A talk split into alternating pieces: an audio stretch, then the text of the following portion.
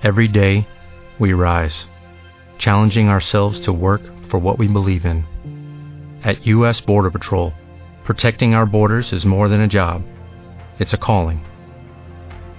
Agents answer the call, working together to keep our country and communities safe. If you're ready for a new mission, join U.S. Border Patrol and go beyond. Learn more at cbp.gov/careers. Love Talk Radio.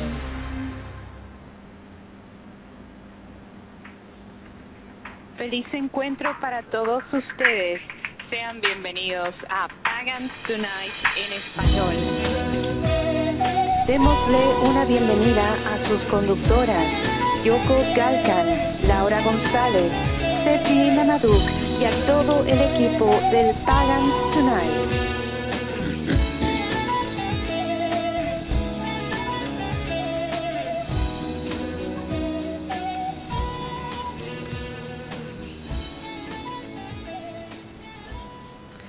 Buenos días, buenas tardes, buenas noches. Bienvenidos sean todos ustedes al programa de hoy en el Pagans Tonight en español, transmitiendo en vivo para el 12 de enero del año gregoriano 2012, aquí en la compañía de Warlock y también en la pronta compañía de Laura, quien en breves minutos nos va a acompañar acá en el estudio.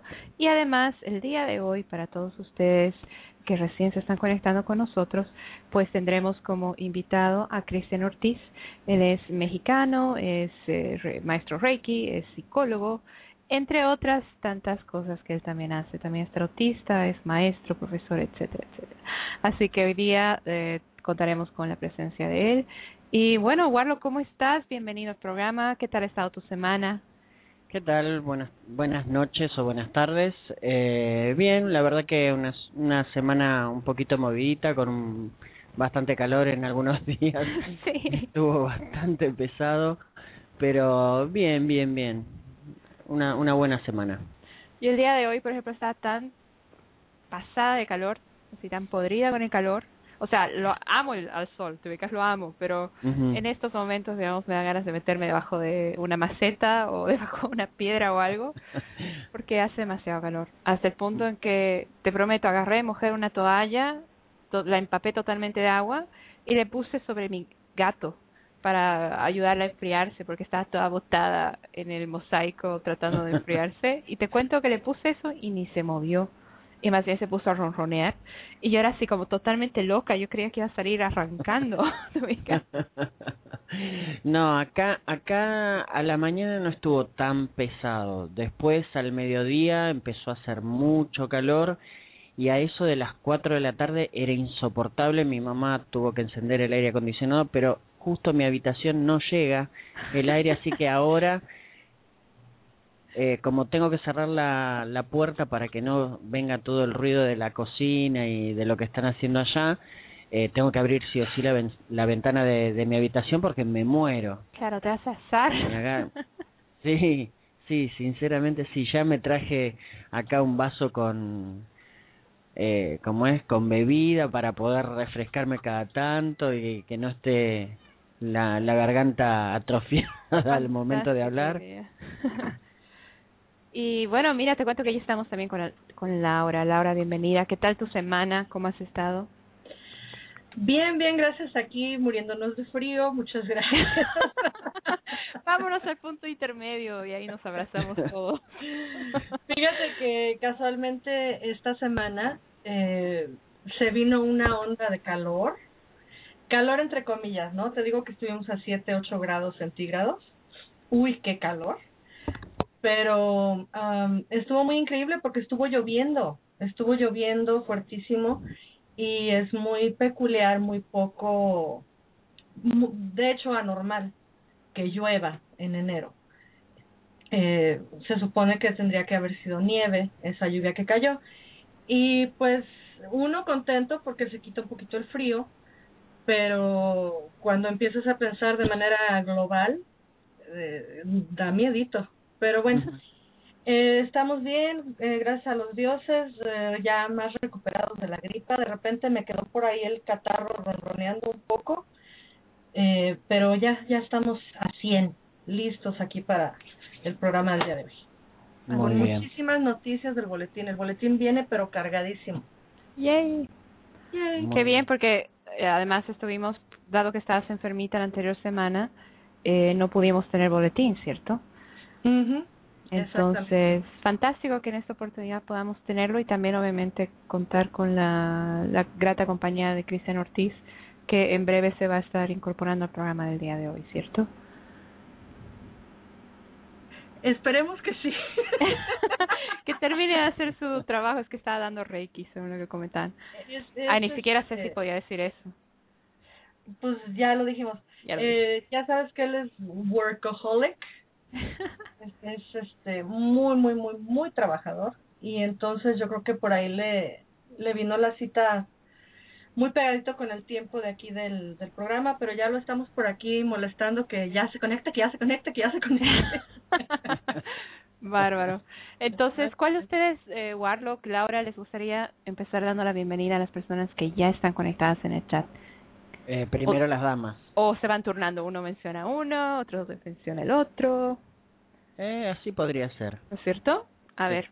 ¿Por qué no hacemos que lo mencione Warlock y mientras yo aquí trato de subir a Cristian?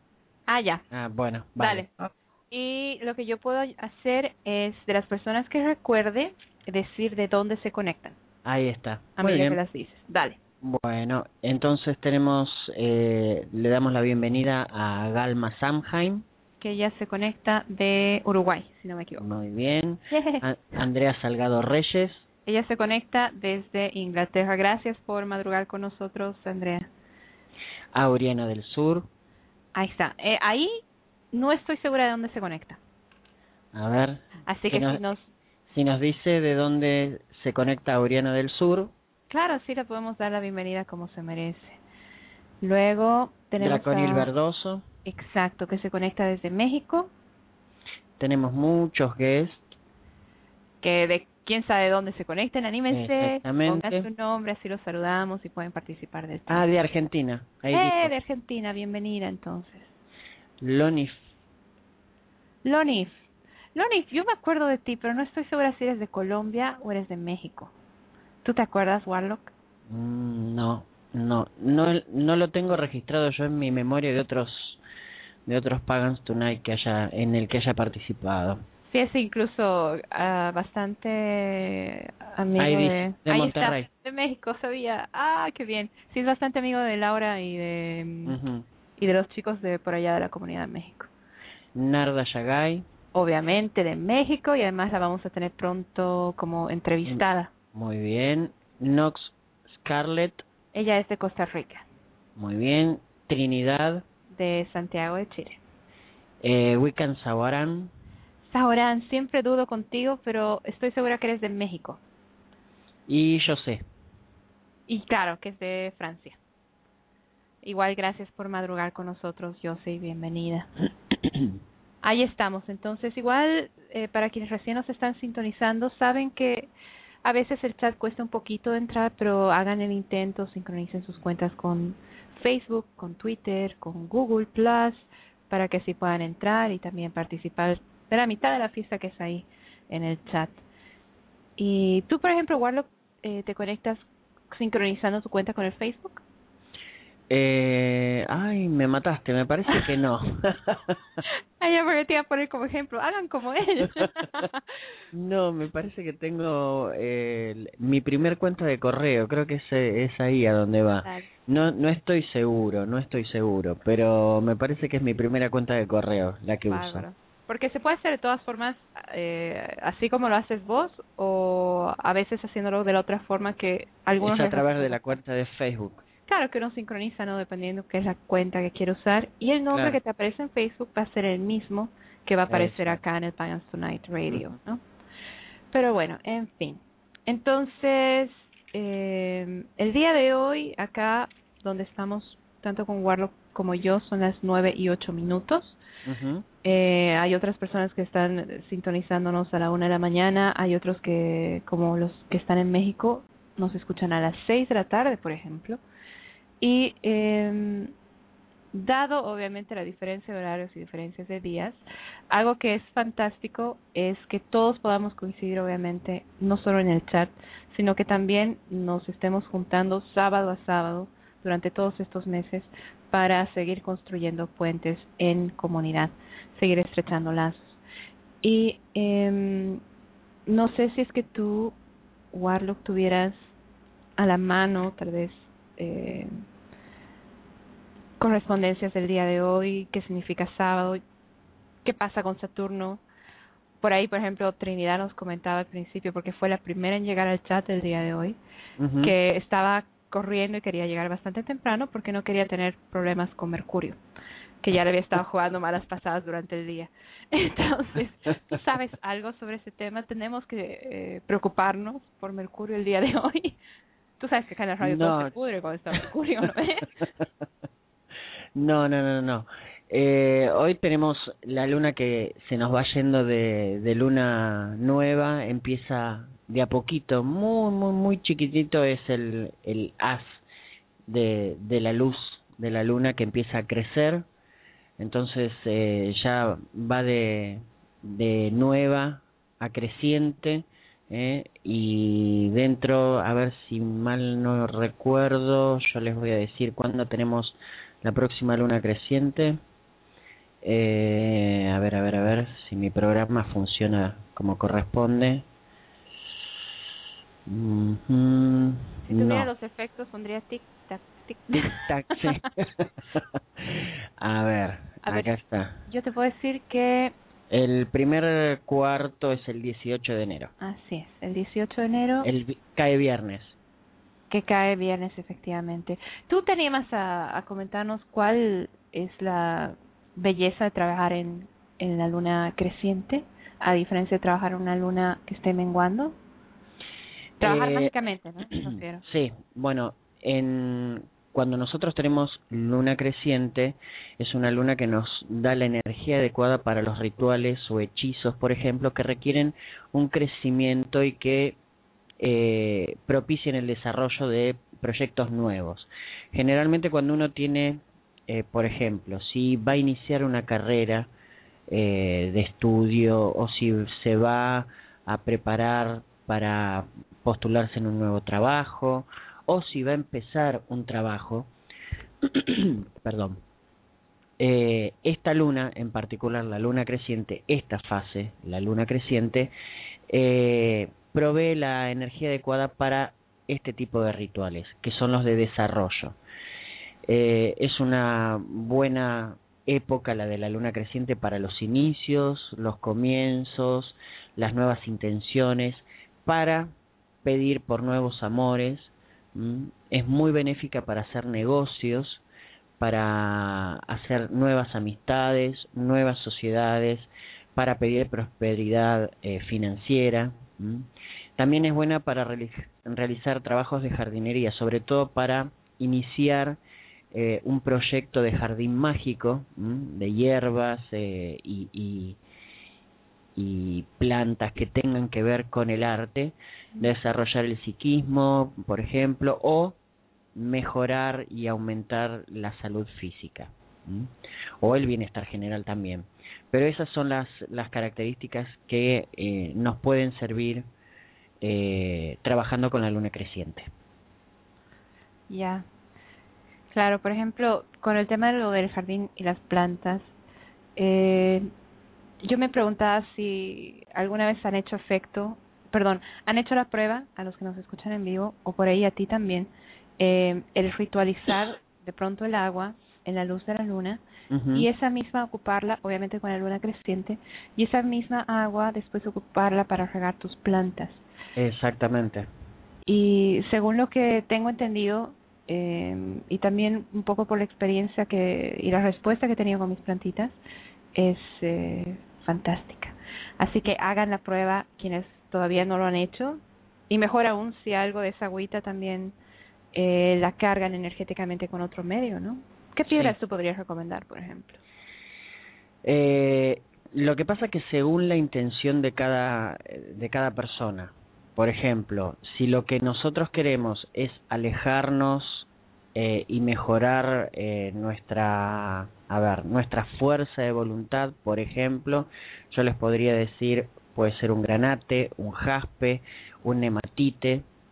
Si lo que nosotros deseamos es en estos momentos alejar la melancolía, puede ser un ojo de tigre, un lapislázuli.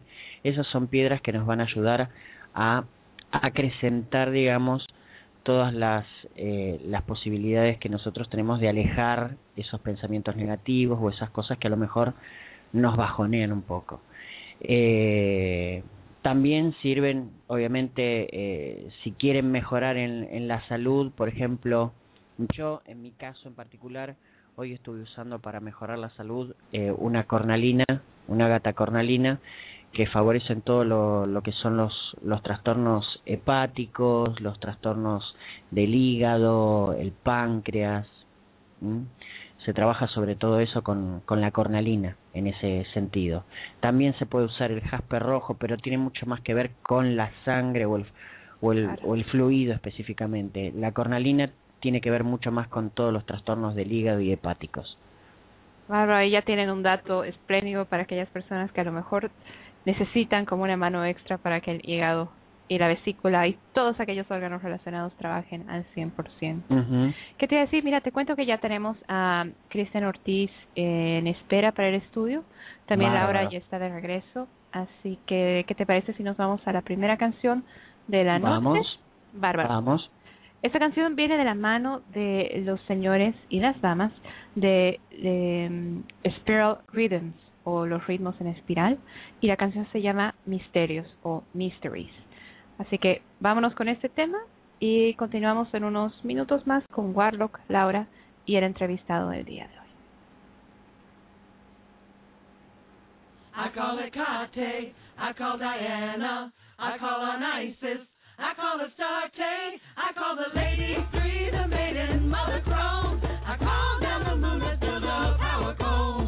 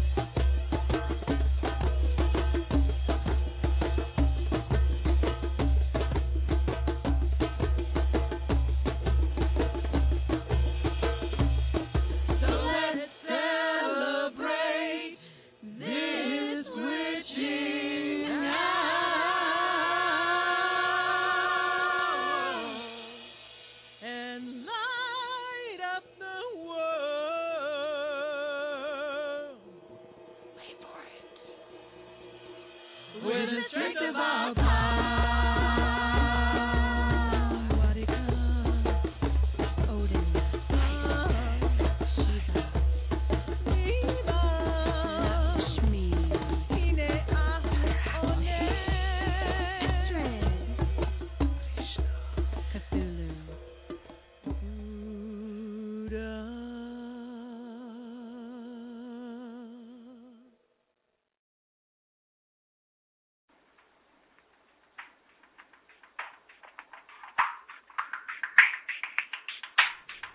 Gracias por mantenerse en nuestra sintonía. Acá continúa Pagan Tonight en español.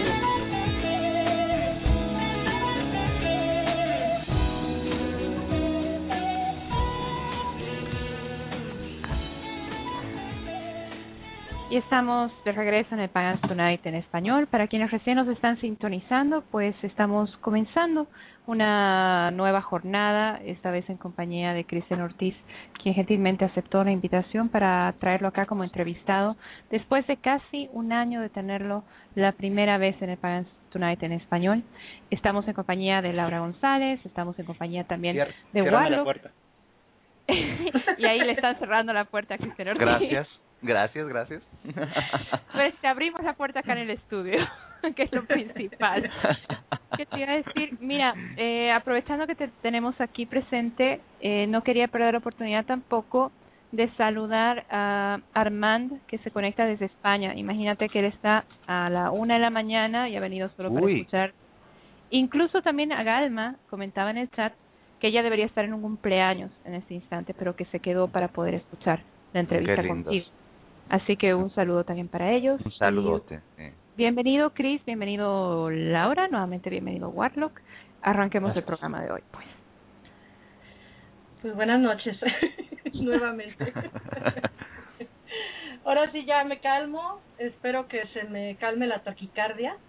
Que de por sí siempre me pongo nerviosa, antes del programa, pero ahorita así como que ¿dónde está Cristian? Pero ya apareció y lo bueno es que ya estamos aquí todos. Para los que no conocen a Cristian Ortiz, psicólogo, reverendo de la diosa, comunicador por medio de su canal de YouTube, por medio de incontables conferencias que hace por todos lados. Recientemente se fue a Brasil. Tarotólogo, maestro, productor de CDs. ¿Qué más? Bueno, hasta hace cuentacuentos también. Cuentacuentos. O sea, en el sentido de los que cuentan y narran historias, ¿no? Del cuentacuentos. Tiene su podcast de Saber Sanar, sus cuentos medicinales para la mujer. Obviamente fundador de la revista El Caldero. Y mi amigo. Anda. Qué linda. Y hago menudo los domingos, diríamos por acá en México. Sí, y también vende tamales los sábados. Tamales, sí, claro, también. No, muchas gracias. Yo estoy encantado de estar aquí. Bueno, primero con amigas y con amigos. Estoy muy contento de que estemos aquí los cuatro. Ya hace un año que estuve en este programa cuando tenía muy poquito de empezar en su versión en español y pues me siento muy honrado, primero por la invitación y en segundo por toda la gente que estoy viendo aquí en el chat que dicen que están en horarios un poquito incómodos, pero hicieron el esfuerzo de acompañarnos y pues me siento muy honrado, muy contento de estar acá. Fantástico, bienvenido pues en todo caso. Y sí, como comentaba Laura, has estado dándote una vueltita por Brasil, y fue este mismo mes, ¿cierto? Fue a principios de enero. No, estuve en diciembre del año pasado, este pasado diciembre, ya hace un mes, ¿sí? Estuvimos el 1 y el 2 principalmente en un hermoso evento al cual me invitaron, que es la Mystic Fair en São Paulo. Es una feria mística que reúne diferentes tradiciones y sendas espirituales para como coincidir en los procesos de paz, de la ecología, de las artesanías, del arte en sí mismo. Entonces fue un evento extremadamente grande. Yo nunca había ido a un evento tan grande de esa temática Fui muy amablemente invitado por los organizadores de esta feria y fui a impartir una conferencia principalmente que se llamaba Las 7 medicinas y la autocuración. Realmente un evento muy interesante. Estuvieron ponentes de Italia, de Tibet, de Brasil. Había una cantidad impresionante. Por ejemplo, a mí que amo y me fascina el tarot, había tarot de todo el mundo, de varias editoriales, de varios países. Entonces realmente fue un evento hermoso, un evento muy bonito. Claro, ahí estábamos mucha de la comunidad pagana, había gente, conocía mucha gente de la corriente diánica en Brasil. Entonces fue muy bonito, realmente fue un evento muy bonito. En unos días, bueno, en un mes aproximadamente, tenemos trabajar, claro. Tuve la oportunidad de hacer varias entrevistas a personas importantes dentro de la comunidad pagana, y en la próxima revista El Caldero vamos a ver estos artículos, estas entrevistas y estas coberturas especiales que hicimos allá. Y pues también me quedé un ratito a descansar y a conocer lo lindo que es São Paulo y su gente, muy muy linda. Fantástico. Entonces, tú durante la experiencia te dieron tiempo y te dieron chance de, qué sé yo, apartarte un poco de la conferencia y poder conocer a las personas de uno a uno, por decirlo así, conocer el lugar, pasear, etcétera. Sí, fue algo muy lindo porque aparte yo quería conocer cómo se organiza un evento de esa magnitud. Le decía a los organizadores que deberían traérselo a México y otros lugares de Latinoamérica porque realmente es una experiencia muy bonita. Entonces yo sí fui a cubrir mi evento y a dictar la conferencia, y el demás tiempito pues sí fui a programas de radio, de tele, que me hacían el favor de invitarme para platicarles un poquito de lo que yo hago de trabajo. Y ya después, los tiempos libres, pues fui a conocer qué es lo que se come allá, cómo es la gente. Tuve la oportunidad de convivir con algunos hermanos y hermanas de la tradición diánica, y fue una experiencia muy muy enriquecedora también a nivel espiritual, pues poder compartir estas visiones tan lejanas, ¿sí? Geográficamente, o sea, de qué tan lejos vivimos, y que tengamos un estilo devocional y una cosmovisión y una religión pues finalmente igual. Entonces era bastante refrescante estar en, más que, claro, estoy muy contento de haber ido a nivel pues personal y profesional a un evento tan lejos a impartir una conferencia. Fue muy enriquecedor a nivel espiritual y a nivel fraternal, ¿sí? Para conocer a gente que hace mucho tiempo yo conocía nada más por internet o cosas por el estilo. Entonces ya poder convivir y conocer la experiencia de ellos de primera voz, pues fue muy enriquecedor, especialmente el tiempo que pude convivir con Claudina y Prieto, sí, que me imagino que lo conoces. Bueno, la mayoría de las personas dentro de la Wicca y más de la Wicca diánica es un referente en Latinoamérica. Entonces, para mí fue una experiencia muy bonita. Excelente, excelente. Aparte de estar ahí con Claudina y Prieto, nos comentabas que conociste mucha gente de tarot que están ahí con... bueno, yo medio me sé la historia, pero para que nos cuentes lo del Museo del Tarot. Hubo un evento en el cual también estuve ahí participando, pues ayudando y conociendo, claro, en esa, creo, actitud que siempre debemos de tener, es siempre ser receptivos a conocer cosas nuevas. Desde Italia vino una editorial muy conocida y muy grande que son los Tarabeo. De repente no te oímos bien, Cris, acércate más al micro, por favor. Sí, ahí se escucha. Ahí está bien. Muy bien. Les decía que era una editorial muy grande de tarots y de productos afines italiana, que por ejemplo trajo el Museo del Tarot, un espacio físico que estaba totalmente cubierto con las decoraciones y con tarots originales, pues que estamos hablando de hace siglos, tarot compuestos, modificados, tarot de artistas plásticos. Entonces podías encontrar de pronto tarot que estaban más dirigidos a los espacios metafísicos, otros más herméticos, otros más psicológicos. Y esto lo montó la editorial Oscar Aveo. También tuve la oportunidad de cubrir pues sus 25 años dentro de la producción y distribución de tarots. Es una empresa italiana que se ha movido por todo el mundo y ha rescatado y restaurado una gran cantidad de mazos de tarot que de una u otra forma, si no fuera por ellos, no se conocerían. Entonces, también traemos mucha nueva información acerca de qué es el Museo del Tarot, cómo se han rescatado estas piezas históricas y también cómo se han facilitado pues la distribución a nivel global. Porque decimos ahorita, bueno, el tarot no es, bueno, pues lo editan, lo imprimen y todo. No se trata nada más de un negocio. Se trata de ser fidedigno a la tradición del tarot y no empezar a destruirlo, así como muchas empresas lo han hecho. Finalmente lo han transformado en un producto que se ha prostituido, que se transforma en, yo lo digo de una forma hasta a veces despectiva, en una vil venduta o una venta, ¿sí?, en donde se prostituye la esencia básica de esta herramienta de autoconocimiento y de este sistema hermético. Entonces, eso fue muy bonita la experiencia también. También había monjes y monjas tibetanos con unos hermosos rituales devocionales. También había muchos grupos de mujeres, círculos de mujeres que hacían danzas circulares y danzas lunares. Entonces era un espectáculo que te enriquecía desde mucho tiempo.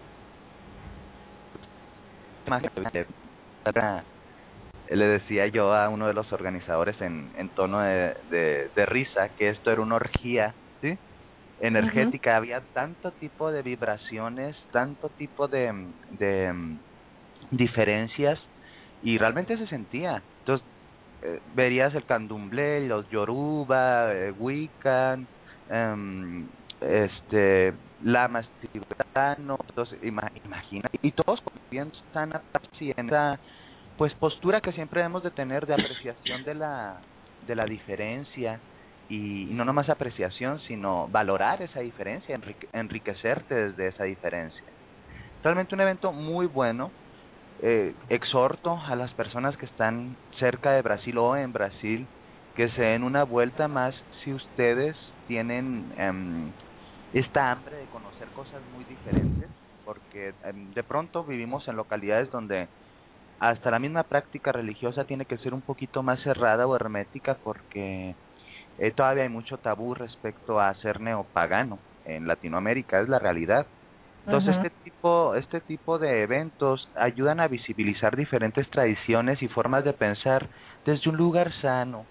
Y si eres nuevo o nueva en esto, pues es lindo, porque de repente ahí te van a mostrar tantas cosas que a veces ni te imaginas que existen. Las conferencias y los workshops que hubieron también es un tema muy importante, porque aparte de ser un evento donde existe el intercambio religioso, conceptual, filosófico, monetario, porque también había venta de todo lo que te puedas imaginar. Uh-huh. Había para ver dentro del ambiente esotérico y mágico. También había una gran oportunidad. Todos los workshops, conferencias y seminarios eran gratuitos. Entonces la gente podía entrar si quería a un curso de tarot, si quería a un curso de reiki, de sanación. Entonces realmente es un evento muy muy interesante. Genial. Yo estoy fascinada, me quedé fascinada con las fotos que nos hiciste favor de compartir en tu página. Así. Me encantó aquella mujer que con el sombrero blanco de plumas, la que era como sacerdotisa amazona, me comentaba. Sí, tenían una tradición nativista brasileira. Sí, muy interesante. Maravilloso, también, de verdad que qué linda experiencia, ¿eh?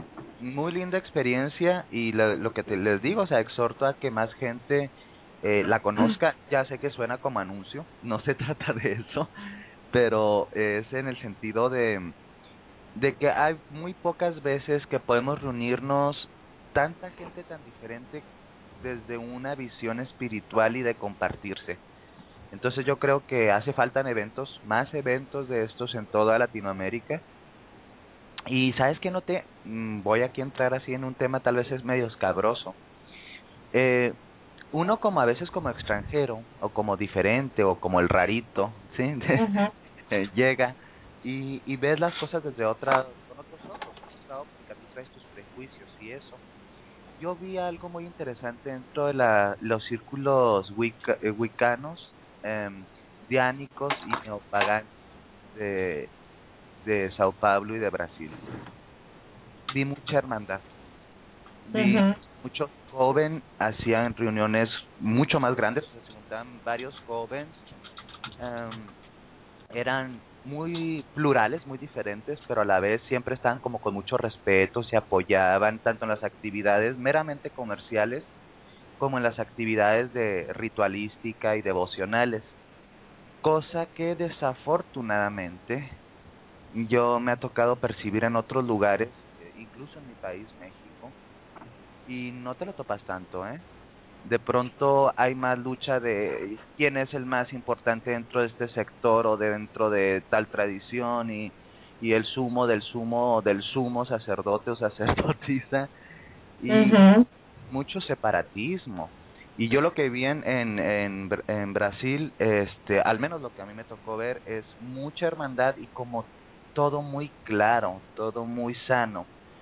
Que sería también algo importante de ponernos a reflexionar cómo es nuestra comunidad neopagana, en donde vivimos, están cercanos, están lejanos, están peleados, se hablan, no se hablan, es muy interesante, me hizo reflexionar mucho acerca de mi propia comunidad en México. Mira, pero, por ejemplo aquí, ay perdón. Uy, perdón, los interrumpí. Lo que te quería preguntar, Cris, era si ese separatismo que lo notaste de pronto en otros países o otra vez en el tuyo, era dentro del mismo contexto de ferias, o si te refieres a en un contexto más general, ¿no? No, en un contexto general.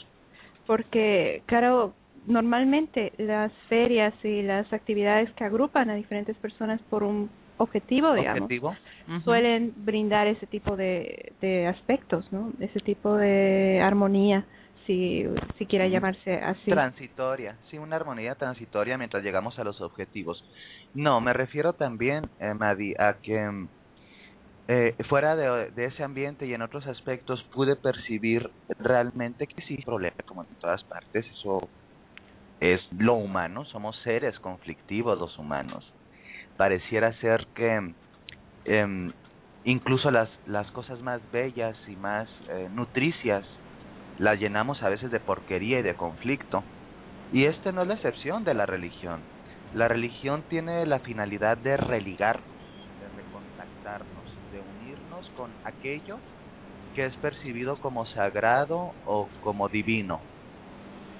Pero a veces las religiones, al ser también una organización humana, ¿sí?, y muchas veces se institucionalizan también, se transforman en campos de batalla para egos y nos peleamos, sí, nos enojamos, nos sentimos desplazados o que desplazamos y ahí empieza el conflicto. Y yo pude percibir en que en Brasil sí, como cualquier lugar va a haber, pero tienen todo más conciliado, sí. Cosa que creo, y me voy a oír muy fuerte en este comentario, pero no lo digo desde un lugar juicioso. Yo, por ejemplo, en México y en Argentina considero yo, por los años que tengo conviviendo, que nos hace mucha falta, mucha falta trabajar en la unificación de la comunidad neopagana y tenemos que bajarle a los egos. Esa es la realidad. Esa es, bueno, mi realidad como yo la percibo. Y creo que entonces algo está pasando en Brasil que es positivo, que tal vez de ahí podemos aprender cosas para empezar a que nuestros tratos, tanto de persona a persona como grupos religiosos, congregaciones o covens, sean más armónicos. Sí, en todo caso siempre son necesarias aquellas instancias que den o que provean espacios seguros para el diálogo, para la convivencia interreligiosa, por decirlo así, intercomunitaria sobre todo, porque no todas las tradiciones son siquiera consideradas religiones por ellos mismos, ¿no? Exacto. Y sí, sin duda alguna, cualquier comunidad que esté exitosamente logrando eso, aunque sea bajo el auspicio de un mero evento, siempre va a ser rescatable. Y yo creo que en ese sentido, algo que siempre la Laura también lo ha dicho acá en el Pagan Tonight, y nosotros también lo repetimos, es el hecho de que la comunidad apoye más esas instancias, no solo aquellas que sean gratuitas, sino también aquellas otras que puedan proveer diferentes talleres, panelistas y demás, que a lo mejor requieren ser pagadas, ¿no? Cobrar para poder, qué sé yo, sustentar el espacio y diferentes otros gastos que son necesarios también. Son necesarios, hacer. Es una energía, Mari, es bien loco porque este punto que tocas es, por ejemplo, también uno de los conflictos quizá que podemos encontrar dentro de la comunidad, todas las comunidades, pero estamos hablando de esta gran comunidad tan heterogénea que está englobada en el neopaganismo, porque realmente somos muy diversos y de mucho diferencias. Algo importante es también la sustentabilidad de los proyectos neopaganos, paganos, como le quieras llamar, dentro de los sectores cerrados y abiertos. Todo queremos gratis y no se puede tener todo gratis. No, yo estoy muy a favor de que se cobre, ¿sí? Porque la gente a veces pensamos, oh, no, es que no se debe lucrar con esto, no se debe lucrar con aquello. No, perfecto, sí es cierto. No se debe lucrar con la religión o con las sendas espirituales, eso es muy claro. Pero, por ejemplo, si queremos traer a un conferenciante o a un panelista de otro país, eso cuesta dinero. Y la realidad es que se tiene que invertir en el evento. Si alguien quiere educarse, tiene que comprar libros, ¿sí? Pagar seminarios, clases, carreras. Y esa es la realidad. O sea, vivimos en un mundo, no podemos caer en esta utopía fluffy bunny de que todo va a ser todo va a estar bien, todo lo va a proveer el destino, Dios, a Dios, como le quieran llamarles, el gran espíritu. Es a veces muy ingenuo pensar esto. Y también, por eso creo que a veces son criticadas personas, por ejemplo, porque dentro de la misma comunidad, si alguien hace un taller, un workshop, y de pronto cobra lo que se tiene que cobrar según esa persona, y después es criticada, ¿sabes? Y esto se ve muy seguido. Yo me pongo a preguntar, bueno, ¿no te costó acaso comprar los libros de los grandes maestros o maestras? Porque editoriales, editores, publicistas tuvieron que trabajar para que este producto llegara a tus manos. Existe un mercado dentro también, ¿sí? Del neopaganismo, que es muy lucrable, y eso es una realidad. Es una realidad. Siempre se va a generar polémica en torno al tema de... muy delicado. Por lo menos a mi entender, sobre el tema de cobrar, no cobrar y demás. Por ejemplo, para todas aquellas personas que sigan determinadas líneas, por su propia tradición van a tener descartada totalmente la posibilidad de cobrar por enseñanza, como ejemplo. En cambio, otras, por su tradición, por su línea, por lo que crean, de pronto van a poder, qué sé yo, hacerlo, ¿no? Pero claramente eso también va a depender mucho de qué es lo que estén dando, ¿no? Y lo que tú decías, que la diferencia entre lucrar y la diferencia entre cobrar por una actividad, sustentar una actividad.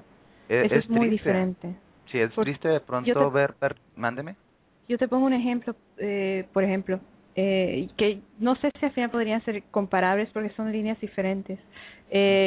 Una línea, qué sé yo, ecléctica, autocreada, que cobra mínimamente $140 por lo bajo al mes por darte un curso básico de Wicca, por ejemplo.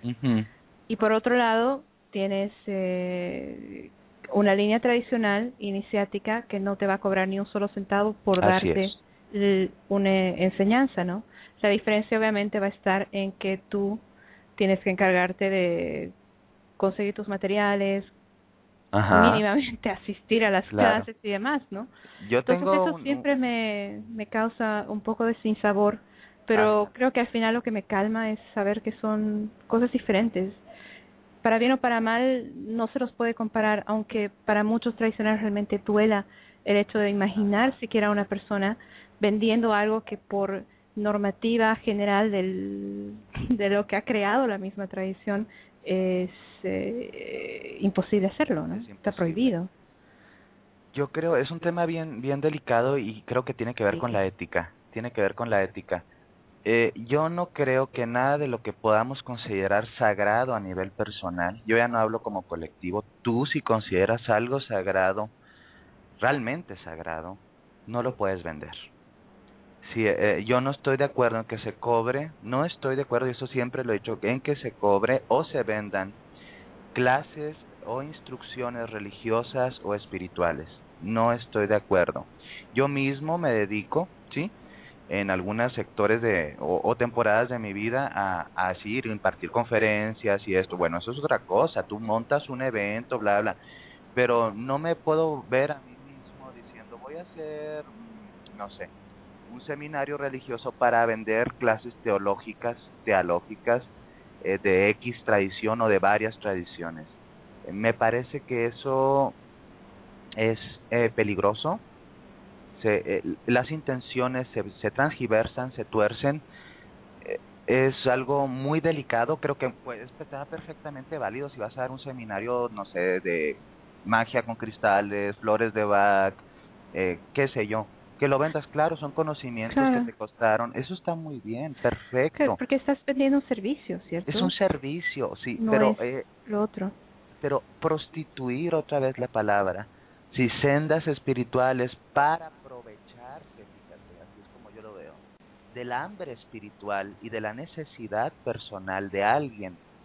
Porque realmente quien está despierto, creo yo, y esto es muy punto y aparte, no va a creer o va a caer en esta ingenuidad de que puede comprar, ¿sí?, la formación interior y espiritual. Es un absurdo. Entonces, este tipo de movimientos obedecen más a aprovecharse de la necesidad espiritual e interior o a veces emocional de las personas. Yo aquí en México me he topado X personas o X organizaciones con las cuales he tenido conflictos por no quedarme callado y considerar que lo que están haciendo está fuera de lo ético y abusan de las personas. Son estos movimientos de tipo carismático a veces o de tipo magnético que ofrecen magia, poder, casi este rollo de, ¿cómo le llamo? Harry Potter, ¿sí? Esta estética trillada de la hechicería como una fantasía linda para personas que se quieren evadir y no confrontar sus verdaderos problemas y creer que de alguna u otra forma van a poder resolver sus problemas a través de la magia. Y eso, todo eso reburujado, todo eso confundido, todo eso necesitado por la persona, hay alguien que lo detecta, construye un producto y lo vende. Y a eso le pone la etiqueta de religión o de espiritualidad. Entonces ahí sí hay un problema ético de trasfondo y tiene que ser incluso atendido y visibilizado por la comunidad, porque ese es un problema. ¿Qué calladitos? Sí, eso silencio, yo esperando a ver. ¿Será que Laura sale a decir algo, Warlock? Warlock, ¿estás ahí? ¿Estás vivo? Estoy acá, lo que pasa que... Extraño. Yo, para poder hablar, primero uno tiene que saber escuchar, dicen. Y estuve escuchando atentamente lo que decía Cristian y concuerdo el 100% con lo que está comentando. Por la simple razón de que es una pena, lamentablemente, que Latinoamérica tenga este tipo de costumbres de buscar por medio de el uso de la religión salvarse monetariamente.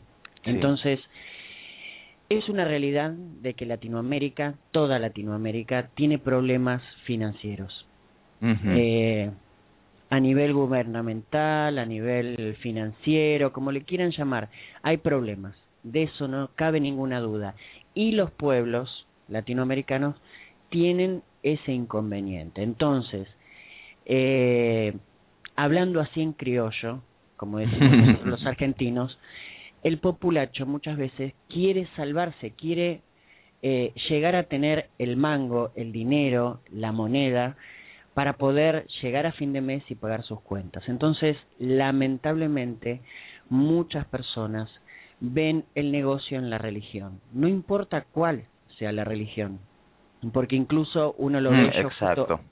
Yo justo hoy estaba en el canal, hice un poquito de programa en vivo, y una de las cosas de las que hablé es que yo me encontré con tarotistas que lucran incluso con la necesidad de las personas. Así es. A mí me sucedió. O con los trastornos. Los trastornos también, hermano. Porque a veces nosotros como tarotólogos, tarotistas, o simplemente como alguien que ofrece un servicio alternativo. Yo lo digo porque también mi profesión es pues la salud mental. De pronto yo me doy cuenta que gente que viene a consulta de tarot realmente tiene trastornos o algún tipo de síntomas emocionales fuertes que no pueden ser atendidos con una consulta de tarot y que necesitarían ir más bien a un especialista de salud mental, pero mucha gente de pronto se da cuenta de esto, enganchan a la persona desde su necesidad y los están lucrando, y entonces es peligrosísimo en ese sentido. Hay muchos peligros en las sendas alternativas y en este tipo de actividades mánticas, porque la realidad es que la mayoría es una porquería y eso hay que aceptarlo, aunque nos duela, porque amamos el tarot o amemos algún... Es una porquería. Si tú abres de pronto una... no sé, ¿cómo se llaman allá? Aquí se llama Sección Amarilla, es un libro donde vienen todos los teléfonos de los profesionales de toda la ciudad. Los clasificados acá. Clasificados, entonces te encuentras un mar de porquería. Y yo creo que estamos en un tiempo, los neopaganos o los que estamos en estas sendas o en las espiritualidades emergentes, que tenemos que tener un criterio muy frío y no quedarnos en esta lela o en esta postura ingenua de empezar a agarrar todo sin criterio. Necesitamos tener mucho criterio. Y yo sé que me oigo un poquito negativo, no es mi objetivo. Bueno, no es mi objetivo ser fatalista. No es negativo, o sea, es ser realista. Porque esa es la realidad, Cristian. O sea, si vos te pones a pensar...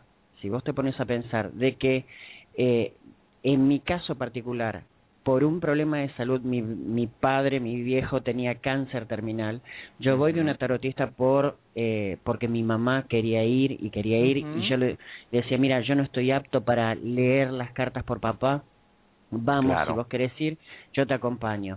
Fui yo a la consulta, yo siendo tarotista, voy y la que dice ser tarotista me dice que voy a tener 5 hijos, que me voy a casar, y yo soy gay. O sea, partamos de la base de que es una estupidez. Uno ya ni sabe, pues, ¿qué? No.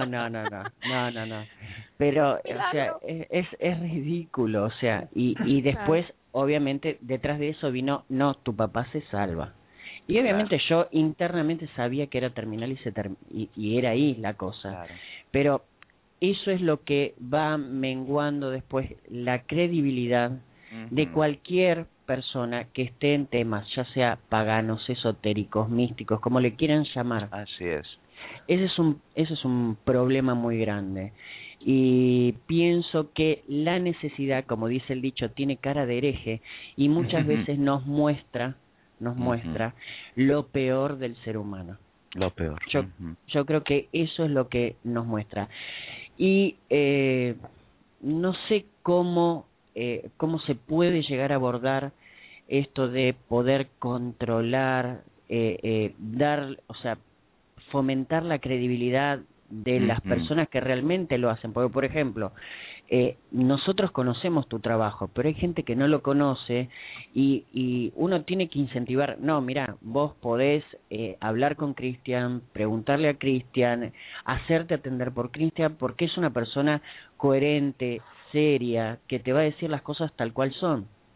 Pero hay gente que no lo sabe y muchas veces se deja llevar por malas imágenes de otras personas y te ensucian a vos, me ensucian a mí, ensucian a un montón de personas. Y creo que también nosotros, bueno, yo creo que a veces pues también todos nos equivocamos y a veces pues nos ensuciamos o ensuciamos todo lo demás, pero creo que estamos entrando en una época, hemos ya entrado en una época en donde se ha develado muchos misterios y muchas sendas, y eso está muy bien, pero creo que las verdades más absolutas y más profundas, más esenciales, sí, aunque se oiga cliché, siempre habitan dentro.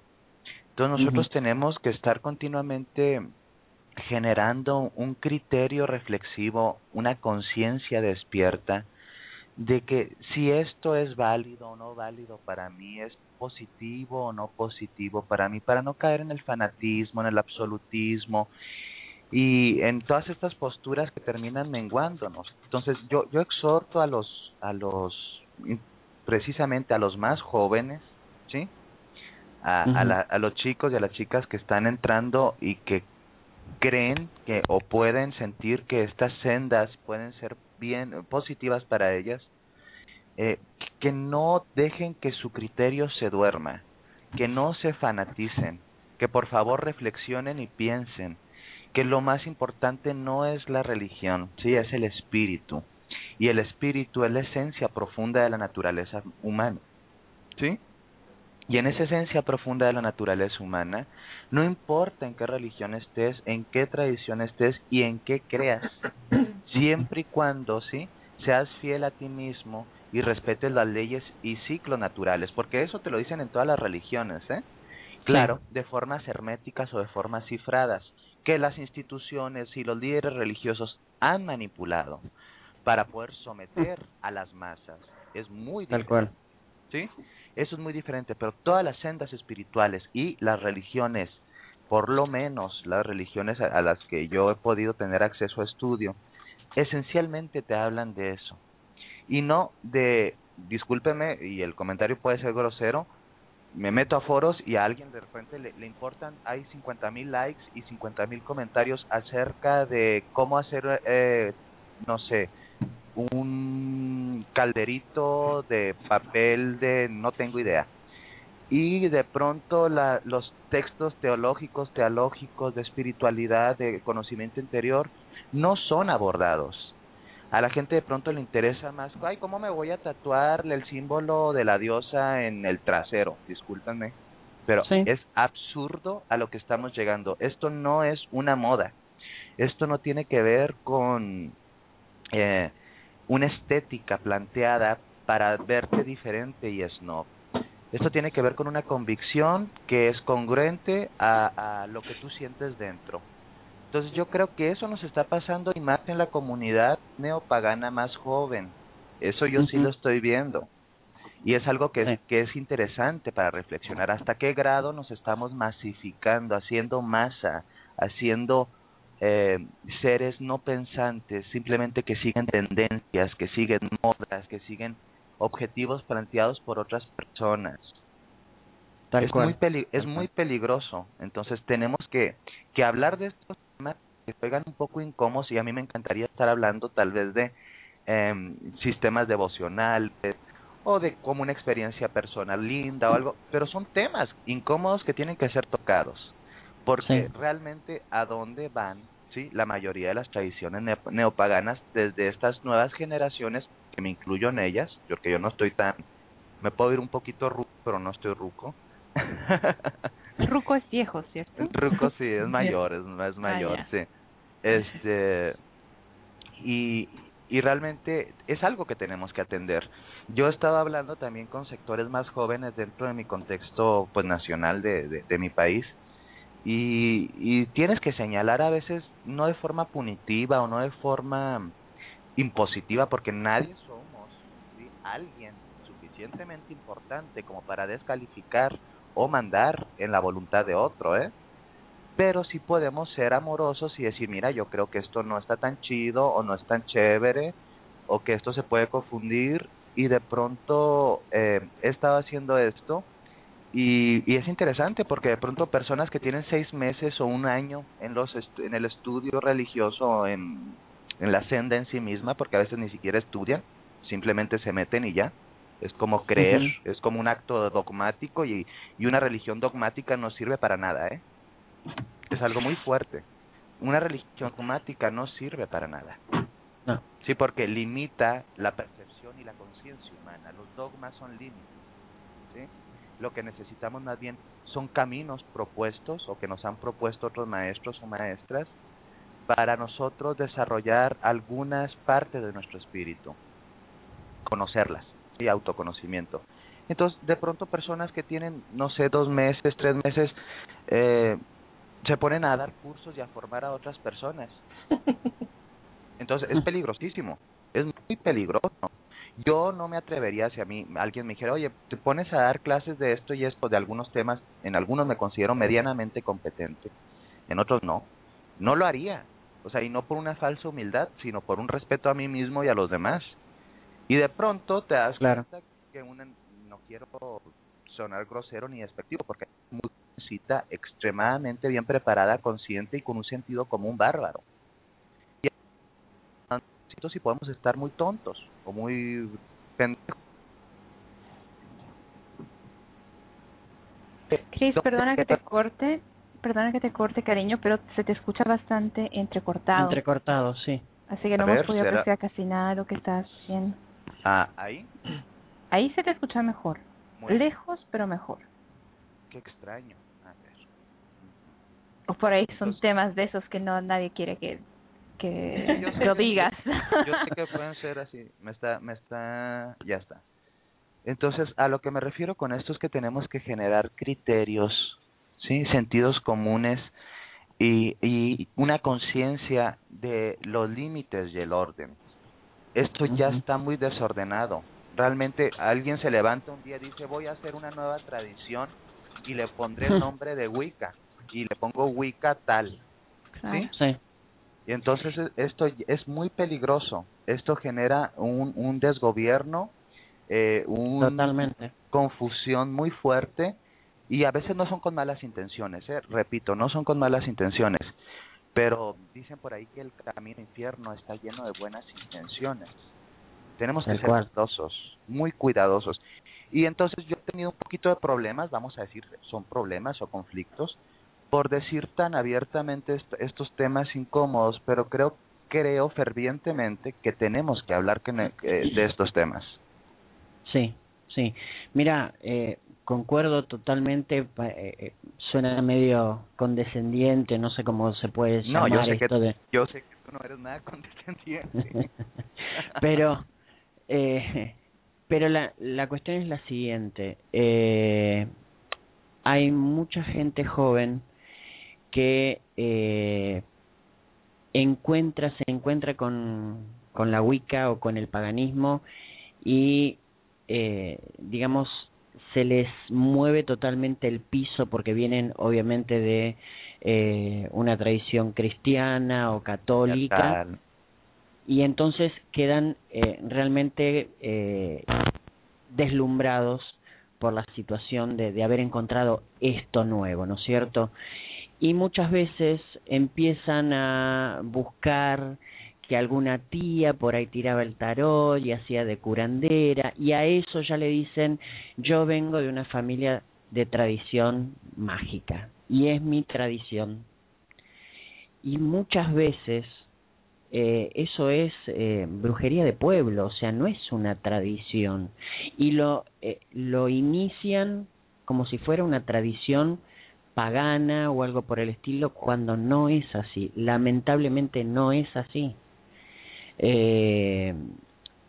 Yo soy muy crítico con respecto a eso y realmente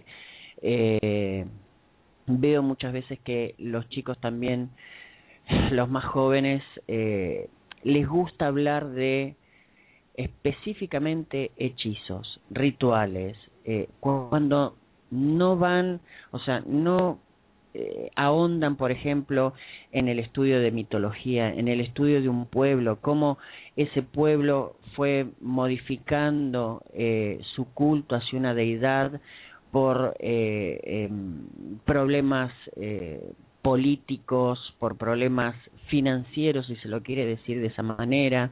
O sea, no se ahonda en muchas cosas y no se investiga, no hay capacidad de investigar. Incluso te digo que a mí me ha sucedido de poner cosas en la web y las personas no quieren hacer el trabajo de investigación mínimo. O sea, lo que yo siempre digo de las correspondencias mágicas, que es una cosa que cualquier persona lo puede hacer. Yo lo hago como gauchada, como se dice, pero cualquier persona está habilitado a hacerlo, a buscar las correspondencias mágicas. No lo hacen, no tienen voluntad. No hay voluntad, Cristian, de ponerse a investigar. Yo no sé inglés, yo esto lo comentaba el otro día con Laura. Yo, para poner un ejemplo práctico, no he estudiado inglés, salvo el que me han enseñado en el colegio, pero me gusta aprender palabras nuevas, tratar de relacionar lo que es la gramática. Y no me considero un profesor de inglés, no lo soy, pero trato o hago el intento de, si tengo que escribir una carta, hacerlo de la mejor manera posible, que se me pueda llegar a entender. Pero para eso hay que ponerse, investigar y trabajar. Y los chicos de ahora, lamentablemente, en lo que es la Wicca y el paganismo, no están interesados en eso. No es nada más en la Wicca, es una tendencia global. Tenemos una cultura zombificante, una cultura que nos zombifica, que nos adormece, que nos tiene controlados, que nos tiene incluso sometidos a necesidades creadas que no son reales. Y yo me quiero oír, no soy, no trato de ser impositivo en nada de lo que estoy diciendo, pero de pronto imagínate, si le dedicáramos todo, no estoy hablando de un sector religioso u otro, a menos Facebook y redes sociales, ¿sí? Que está muy bien porque encuentras cosas buenas, pero también a estudio serio y de pronto a seria y de pronto también a humanidad, sí, porque estamos muy conectados todos a través de las redes, pero también se está formando una cultura de aislamiento, nos estamos quedando solos y el espíritu necesita ser tocado humano. El desarrollo Ay, no, Cris, no se te oye bien. Se corta. Sí. Está cortando nuevamente, Cris. Yo creo que es la llamada, ¿eh? No creo que sea... Puede ser. No. Sí. Lo que podemos hacer es irnos a la siguiente canción programada para anoche. Una pequeña pausa. Claro, y a lo mejor tú podrías nuevamente volvernos a llamar. Claro. Para ver si así mejora la llamada, o si no, a lo mejor Laura te puede subir por su medio, o yo al estudio, si es que por esa vía no funcionara. ¿Te parece? Perfecto. Fantástico. En último de los casos, en último de los casos que no pueda Cris llamar directamente, lo subes tú, porque yo ya intenté subirlo yo y no puedo. ¿No puedes? No. Claro, en ese caso lo haría yo. Y lo que sí les cuento, muchachos, que bueno, Cris, te voy a soltar un ratito tu llamada para que tú puedas volver a llamar, ¿dale? Sale. Okay. Ahí está, lo saqué de estudio, toda cínica yo. Pero lo que les quería comentar a ustedes dos que andan sumamente metidos en la conversación y que se nota que es muy apasionante, que había un comentario que tal vez te gustaría a ti, Warlock, prestar un poquito de atención. Era una pregunta que te hacían sobre un comentario que tú hiciste sobre las tradiciones de pronto de la abuelita y demás, que no necesariamente implica que eso sea la tradición de la brujería hereditaria. Que tal vez no quedó claro para algunos, porque te preguntaban, entonces, ¿crees que aquellas tradiciones de pueblo no valen?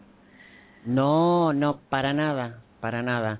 Lo que pasa que lo que yo comentaba es que me parece bien, ¿no es cierto?, que sí, está bien, hay brujería tradicional, hay hechos de brujería en una familia, pero eso muchas veces no lo convierte en una tradición familiar o en una tradición específicamente, vamos a ponerlo así.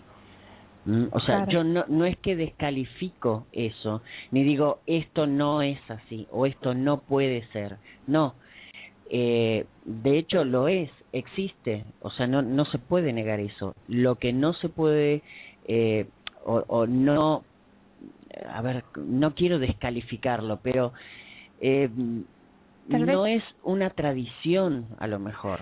Claro, por ejemplo, se puede considerar una tradición. Lo que yo también interpreto, que coincido contigo, es que, por ejemplo, el hecho de que nuestra abuela, bisabuela, tíos, primos, etcétera, o nosotros mismos de pronto seamos, qué sé yo, personas de tierra, que tengamos jardines, que hagamos medicina con las plantas y demás, no necesariamente nos convierte en brujos en el mismo sentido de la palabra. Claro. O sea, no quiere decir que estés haciendo o que seas parte de una tradición y que vayas a iniciar a tus descendientes en eso. Exactamente. Salvo que obviamente de pronto la abuelita, toda picarona, siendo muy buena sanadora y chamana y demás, te prepare a ti, siendo su nieta, siendo su hijo, siendo su, qué sé yo, hermano, etcétera, etcétera, en esas artes. Y que de pronto en ese momento se inicie una tradición, de una tradición que se vaya heredando de familia en familia y de pronto por casamiento. Que eso sería, digamos, como que lo que tradicionalmente solía pasar en lo que conocemos como brujería tradicional. Claro. Entonces, a lo mejor, si se enfoca desde esa perspectiva, hace más sentido el hecho de lo que tú decías, que no siempre tener una abuela que echaba las cartas la hacía ser bruja, sino que tenías una abuela que era tarotista. Claro, yo te pongo este ejemplo, por ejemplo, en mi familia. Mi abuela era cristiana y hacía bendiciones de la casa y curaba el mal de ojo, pero eso no lo hacía una bruja, ni a mí, por ende, me hacía un descendiente directo por línea, o sea, no tiene nada que ver, o sea, yo me inicié en la Wicca y punto. Cristi, ¿estás al aire por si acaso? ¿Ya estoy al aire? Sí, estás al aire. Se escucha mejor. Ah, perfecto. Sí, era la llamadita. Saben que por acá, por mis tierras, ahorita está haciendo mucho viento, mucho aire, y de pronto las conexiones están fallando. Se me hace que es por ahí. Ahí está. Pero por lo menos ya te tenemos nuevamente acá en el estudio. Y sí, estábamos conversando con Warlock sobre eso, ¿no? La diferencia entre la brujería tradicional hereditaria, que va de gente en gente, transmitida verbalmente, y de pronto ahora que somos más modernos, pues de forma escrita, ¿no? Claro. Y la diferencia entre aquellas familias que tenían personas que eran de por sí más naturales, o con tendencia psíquica, o con tendencia mágica de forma natural. Creo que no necesariamente encajaban en el término tal cual de declararse a sí mismo, yo soy bruja, ¿no? O yo soy brujo, o yo soy chamán, o yo soy esto. Sí, es total, es importante, o sea, el aspecto religioso o la práctica religiosa de eso, de una religión, y las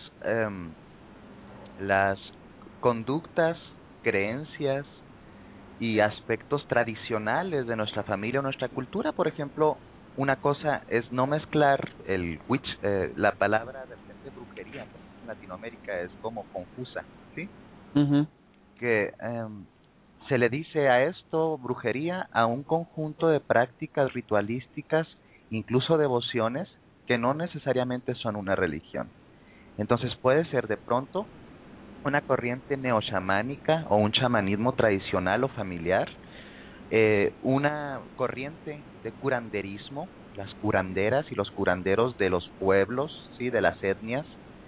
Y otra cosa es la brujería Wicca, ¿sí? El witchcraft, ¿sí? Entonces, pero en Latinoamérica de pronto la palabra nos puede llevar a confusiones, y como de repente podemos pensar, ah, pues mi abuela o mi tatarabuela era bruja porque hacía estas cosas. No, son prácticas curanderiles, incluso puedo decir chamánicas, que son hermosas y tienen un valor cultural y espiritual importante, pero no pueden ser equiparadas ni comparadas con un sistema religioso como es la Wicca en alguna de sus vertientes o tradiciones. Y no es descalificar, como dice Warlock, no estamos descalificando nada, pero no nos confundamos. Claro. Exactamente. Porque además a nivel histórico la Wicca no existía sino hasta hace unos pocos años atrás como la conocemos. Se la trajo Raymond Buckland a Estados Unidos en el 63. Así es. Sí, él fue iniciado en el 62. Así es que, como dicen por ahí, de verdad no es que uno esté tratando de decir, es que yo sí soy y tú no eres. No confundirnos. No confundirnos. La Wicca, para los que son Wiccans, la Wicca como religión no tiene más de 50 años. Tal cual. Que sea una reconstrucción y que esté basada en tradiciones de brujería inglesa, antiguas, etc., etc., es otra cosa. Pero lo que es la religión Wicca no tiene más de 50 años. Los que practicamos Wicca actualmente somos una, digamos que la segunda generación de Wiccans que hay en el mundo. Y no confundir lo que es la magia folclórica, la magia tradicional o incluso las habilidades psíquicas, que incluso mucha gente que es de otras religiones posee habilidades psíquicas. Todos, creo yo que todos tenemos habilidades psíquicas. Es humano, es totalmente humano en cualquier religión, en cualquier cultura, es parte de la naturaleza humana. Sin embargo, en la Wicca y en algunas de sus tradiciones, o en la mayoría de las mismas, de pronto se enfatiza mucho este aspecto que podríamos llamar de una forma que suena feito, pero sobrenatural, que realmente es natural, ¿sí? Es totalmente natural. Y se enfatiza mucho en esto, ¿sí? Se enfatiza mucho en aquello. Y tú puedes ser perfectamente bien un practicante de Wicca con tu sistema devocional y con tu sistema de creencias y tu ritualista. Y no te tiene por qué importar un rábano, ¿sí? A la lectura del tarot, no te tiene por qué interesar la lectura de la mano, la astrología. Tal cual. No tiene por qué importarte. Lo que sí pasa, también, más allá del conceptual, un movimiento conceptual que es la Wicca, porque tiene sus propios conceptos, como cualquier religión, de pronto atrae o nos atrae, ¿sí? En un inicio, la mayoría de las personas, porque somos proclives a tener este tipo de interés, pero no va junto con pegado. No, en eso estoy totalmente de acuerdo.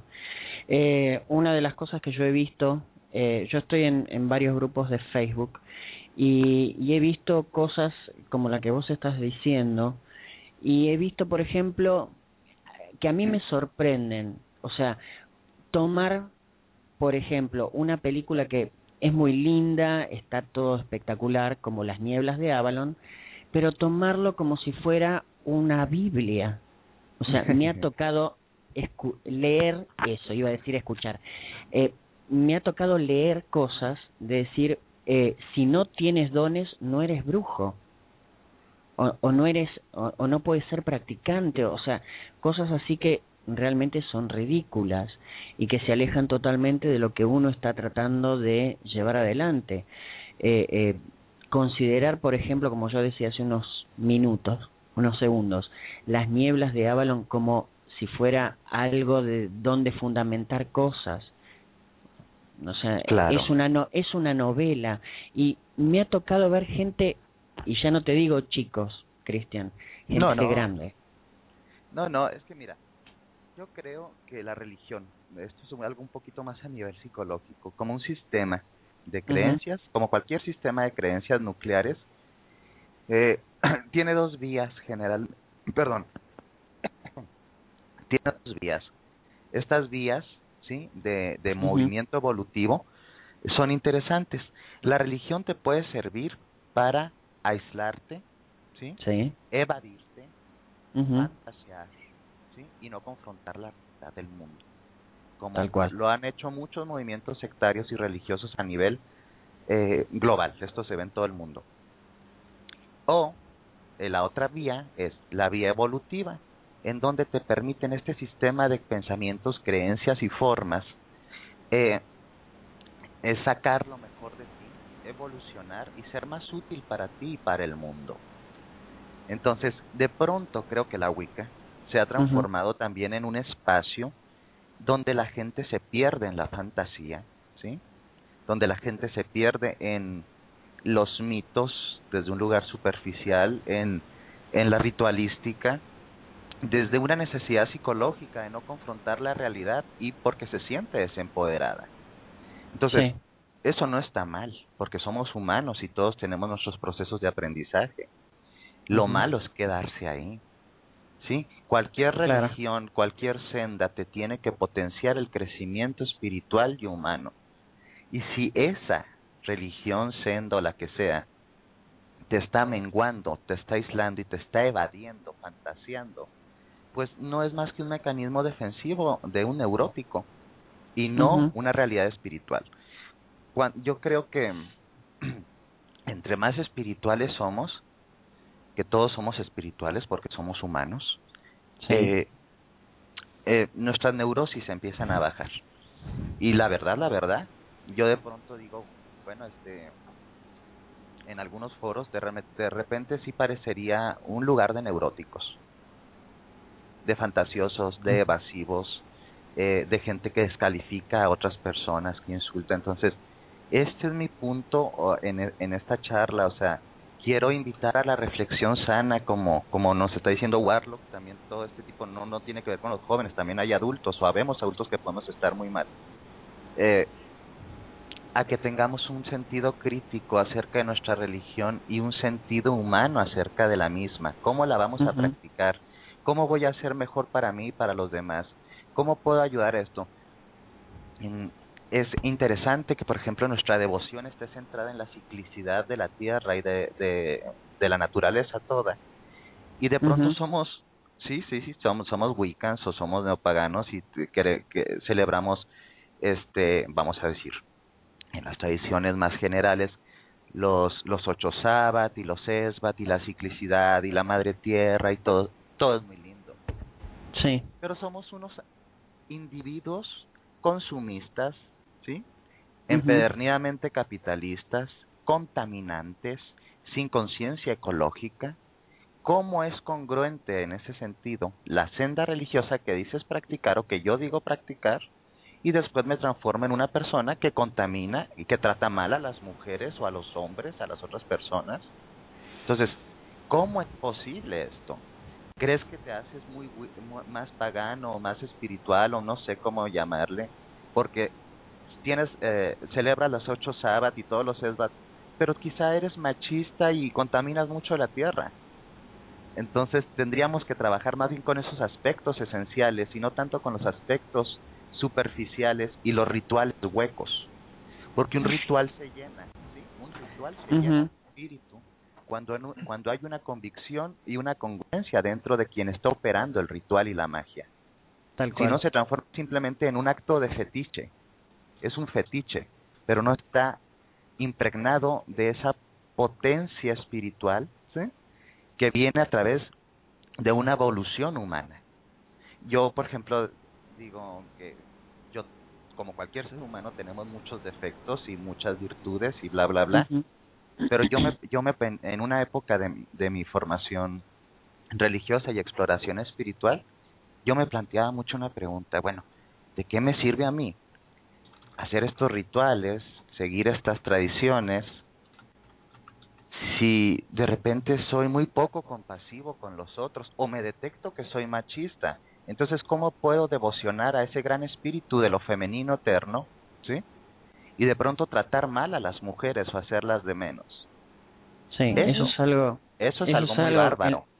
Eso es algo tremendo, tremendo. Yo lo que he visto, lo que se ve a diario, por ejemplo, en los medios televisivos, que uno ve, yo lo veo terriblemente reflejado en mi realidad, en la realidad de mi país, en Argentina. Hay muchísima gente, hay avalancha de mujeres que son golpeadas, quemadas, maltratadas psicológicamente, que las matan, pero alevosamente, y lo peor, que desde los entes, digamos, gubernamentales, no se las protege tampoco. Y algo que realmente es atemorizante es ver cuando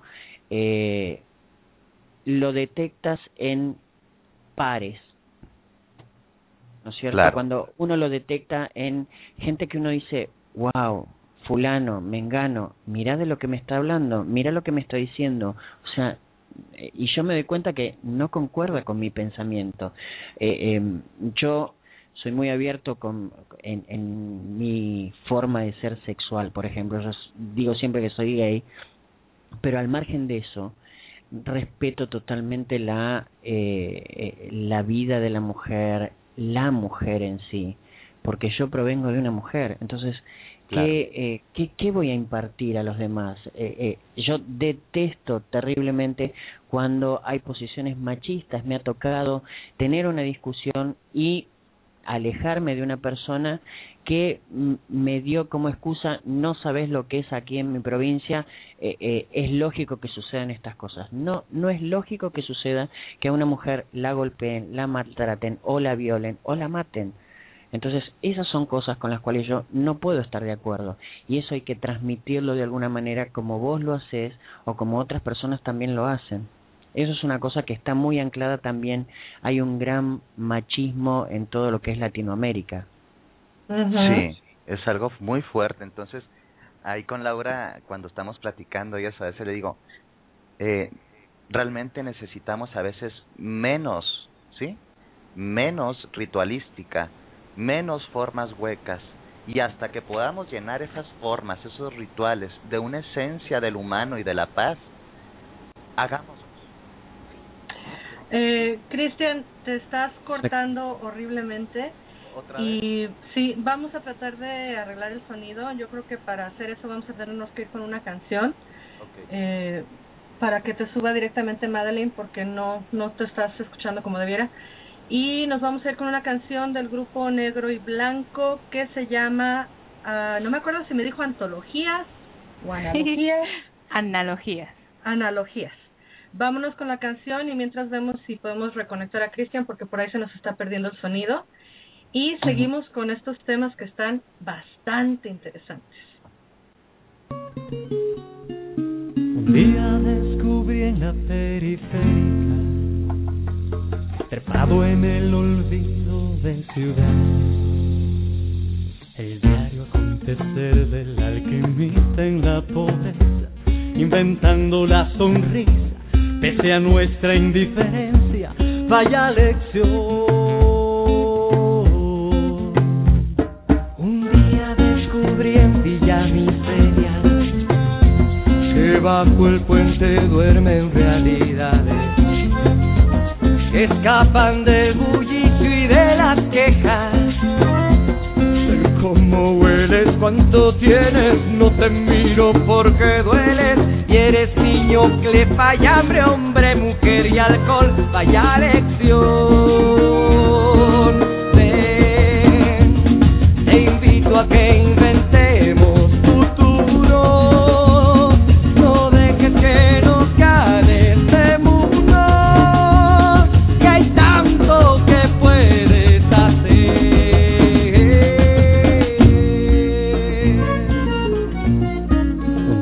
Descubrí en la Alameda personas deambulando a todas partes, y desde la oficina nadie mira la belleza que del cielo el arco iris, y el que la crisis se golpea. Vaya lección. Un día descubrí en Villa Riqueza, llorando en cartitas y ropajes, detrás del antifácil etiqueta, mujeres y hombres todos desiguales, qué fácil es jugar que porque tienes eres más, que desde el auto la ciudad son 4 calles y al final vuelves a casa a batallar. Vaya lección. A que inventemos futuro, no dejes que nos gane este mundo, que hay tanto que puedes hacer. Ven, te invito a que inventemos futuro, no dejes que nos gane este mundo, que hay tanto que puedes.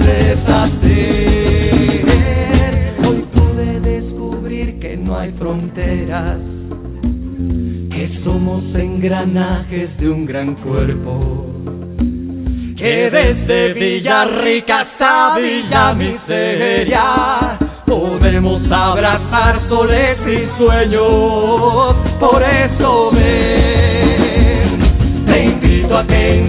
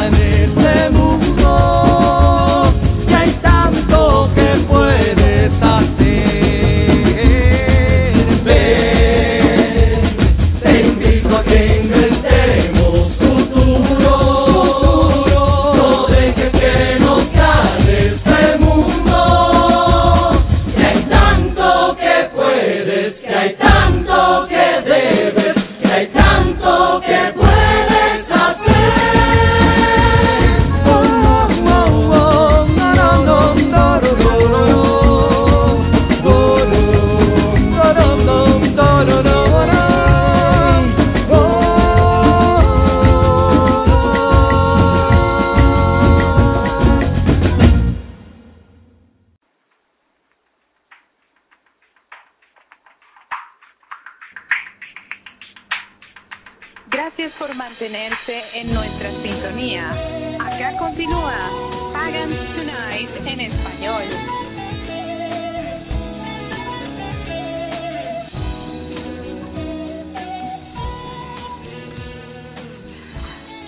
Agradezco sinceramente a todos y todas por la paciencia, por mantenerse en nuestra sintonía.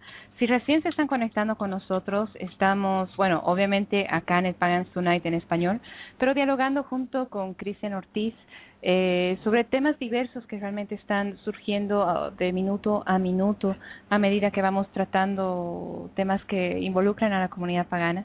Estamos también junto con Laura González, co-conductora de este programa, y también junto con Warlock, quien también es co-conductor de El Pagans Tonight en español. Y bueno, aprovechar de saludar a las personas que recién se han conectado con nosotros. Por ejemplo, vemos caras nuevas, caras conocidas. Ahí vemos a Carolina, cara conocida. También vemos a David Sandoval, que hace tiempo no se conectaba con nosotros. Bienvenido. A Sari, que finalmente se unió a la conversación hace ya como media hora atrás. Luego vemos a Jorge, quien nos decía que es la primera vez que se conecta. Él se conecta desde México, así que un abrazo para ti. Esperamos que no sea la última vez. También a las otras personas que se han logrado conectar pese a las adversidades de Mercurio dando vueltas en el mundo y en el universo. Como el caso de Sabrina, de Santi, a quien nos dimos en vivo la bienvenida, que se conecta desde Colombia. Y obviamente a todos los guests, a quienes también les mandamos un abrazo a la distancia. Así que bueno, muchachos, continuemos. Estábamos con un tema sumamente acalorado y apasionante que despierta emociones muy profundas, ¿cierto? Poniendo en contexto a todos, estábamos un poquito hablando sobre el tema de la consecuencia respecto a ser o llamarse, ya sea por iniciación, por derecho, por vocación o por autodenominación, pagano o wicano, sobre todo, para aquellos que sigan esa línea, y el hecho de ser consecuente con cómo tú respetas a tu entorno, cómo tú respetas a las mujeres, a los hombres, a las plantas y todo eso, sobre todo las conciencias de ecología, las conciencias de unidad, de respeto al planeta, a la tierra, etcétera, etcétera, etcétera, que no necesariamente, ojo, no necesariamente significa activismo político, sino la convicción y el deseo de hacer algo por tus propios medios, para ti y para quien tienes al lado. Entonces, retomemos, ¿les parece la conversación? Salvo que alguien tenga alguna otra pregunta, obviamente tanto para Chris, aprovechando que lo tenemos como entrevistado el día de hoy, o por ahí para Warlock, Laura, para mi persona, lo que ustedes gusten. Saben que el chat está ahí para justamente eso. No, ¿sabes hoy, que... hoy es el día de Chris. Chris, víctima de dolor. Hace ratito le hicieron una pregunta y se nos pasó porque va el chat corriendo a 1000 por hora. Sí. Y esto es algo que también... tal vez un poquito menos polémico, espero que un poquito menos polémico, pero también le preguntaban por ahí a Cristian que cuál era su opinión en cuanto a los, ya hablamos de los jóvenes, ¿verdad? De que hay unos jóvenes que no están muy, algunas personas, por no encasillar a los jóvenes, que no están tal vez tan serios en su práctica. La pregunta era si tú crees o tú consideras que debe de haber una cierta edad para que lleguen a digamos, me imagino que como Wiccans o como neopaganos o X, para iniciarse a una tradición o para empezar a practicar dentro de un grupo. Por ahí la pregunta era de Andrea Salgado, si nos la quisiera repetir exactamente cómo era, porque repito que se nos fue. Claro, o idealmente de pronto si tienen alguna pregunta para Chris, por favor háganla por mensaje privado tanto o a Laura o a Warlock o a mí, para que se la podamos hacer. Así no estamos afanados con el tema del chat, que a veces se mueve más de lo que uno quisiera, pero obviamente agradecidos de que siempre participen en el chat, obviamente. Totalmente. Entonces, por ahí la pregunta iba más o menos en cuanto a lo de la edad y las iniciaciones, o a qué edad crees tú que deban de empezar a practicar los jóvenes. Es evidente, esa pregunta yo creo que postura respecto a ella. Creo que la responsabilidad de educación ética, moral, académica, religiosa, espiritual, es de los padres.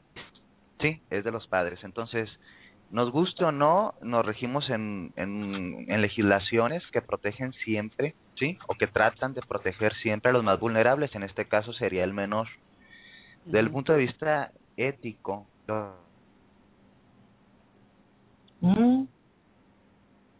Se cortó. Mercurio, ¿por qué eres así con nosotros? Estoy ahí. No. Sí, te escuchamos, va pero... Y viene. Vas y vienes, ahí, como dice Warlock. Ok, entonces sí es algo de la conexión. Es de los padres, es de los padres. ¿Algún enano jalándole el cable? Sí, seguro. Esto es de los padres.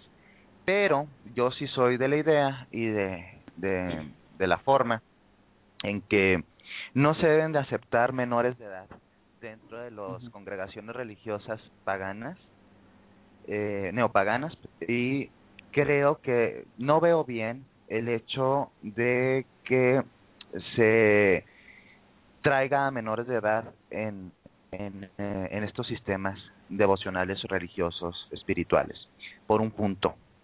Bueno, son por varios, pero el primero y el más esencial es que creo que culturalmente no estamos tan receptivos para entender los diferentes sendas culturales que no son patriarcales, hegemónicas, bla, bla, bla. Entonces se pueden suscitar problemas respecto a los menores. 2, creo que mucha gente en Latinoamérica todavía mueve la Wicca esencialmente todavía como un movimiento hermético en muchos sentidos y también de carácter incluso sectario por algunas personas, no digo que en lo general. Entonces, creo que puede ser insano para el menor. Creo que, de hecho, yo creo que todas las religiones impuestas, cuando eres un crío, cuando eres un chico o una chica, son malas, son negativas. Creo que el desarrollo psicosexual de los niños, de los infantes, por eso es progresivo. Entonces, en las primeras etapas el niño se conecta con su cuerpo y con el mundo. En las subsiguientes etapas el mundo se conecta con los mundos emocionales, su manejo de pulsiones, de instintos. Luego después, cuando es más grande, con los sistemas de pensamiento racional. Luego después, cuando eres más grande, empiezas a tener preguntas existenciales, ¿sí? Te empiezan, un niño no tiene preguntas existenciales, por sí mismo. No. Luego, cuando tú tienes preguntas existenciales, las puedes encontrar en una religión, en una filosofía, en una senda espiritual. Y entonces ahí lo eliges, pero no antes. El niño no pidió ser bautizado, el niño no pidió tener un Wiccaning, el niño tener ciertos ritos de paso. Eso es bueno si la familia tiene esa tensión religiosa y espiritual, pero imponérselo al infante está mal. Y aunque el niño a veces quiera, los niños quieren seguir las religiones o las sendas, no por tanto la religión o la senda, sino por la aprobación que va a tener a partir de los padres, los amigos y los demás. Entonces yo no estoy de acuerdo de que los niños sean iniciados en la Wicca. No estoy de acuerdo en que los adolescentes sean iniciados en la Wicca. Así tengan 16 o 17 años, no estoy de acuerdo.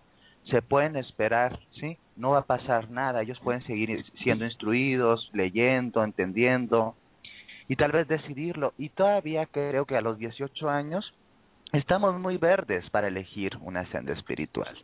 A veces andamos encontrando esto a los 50 o nos hacemos de pronto mucha gente, clientes y pacientes míos que están cambiando sus religiones a los 60 años.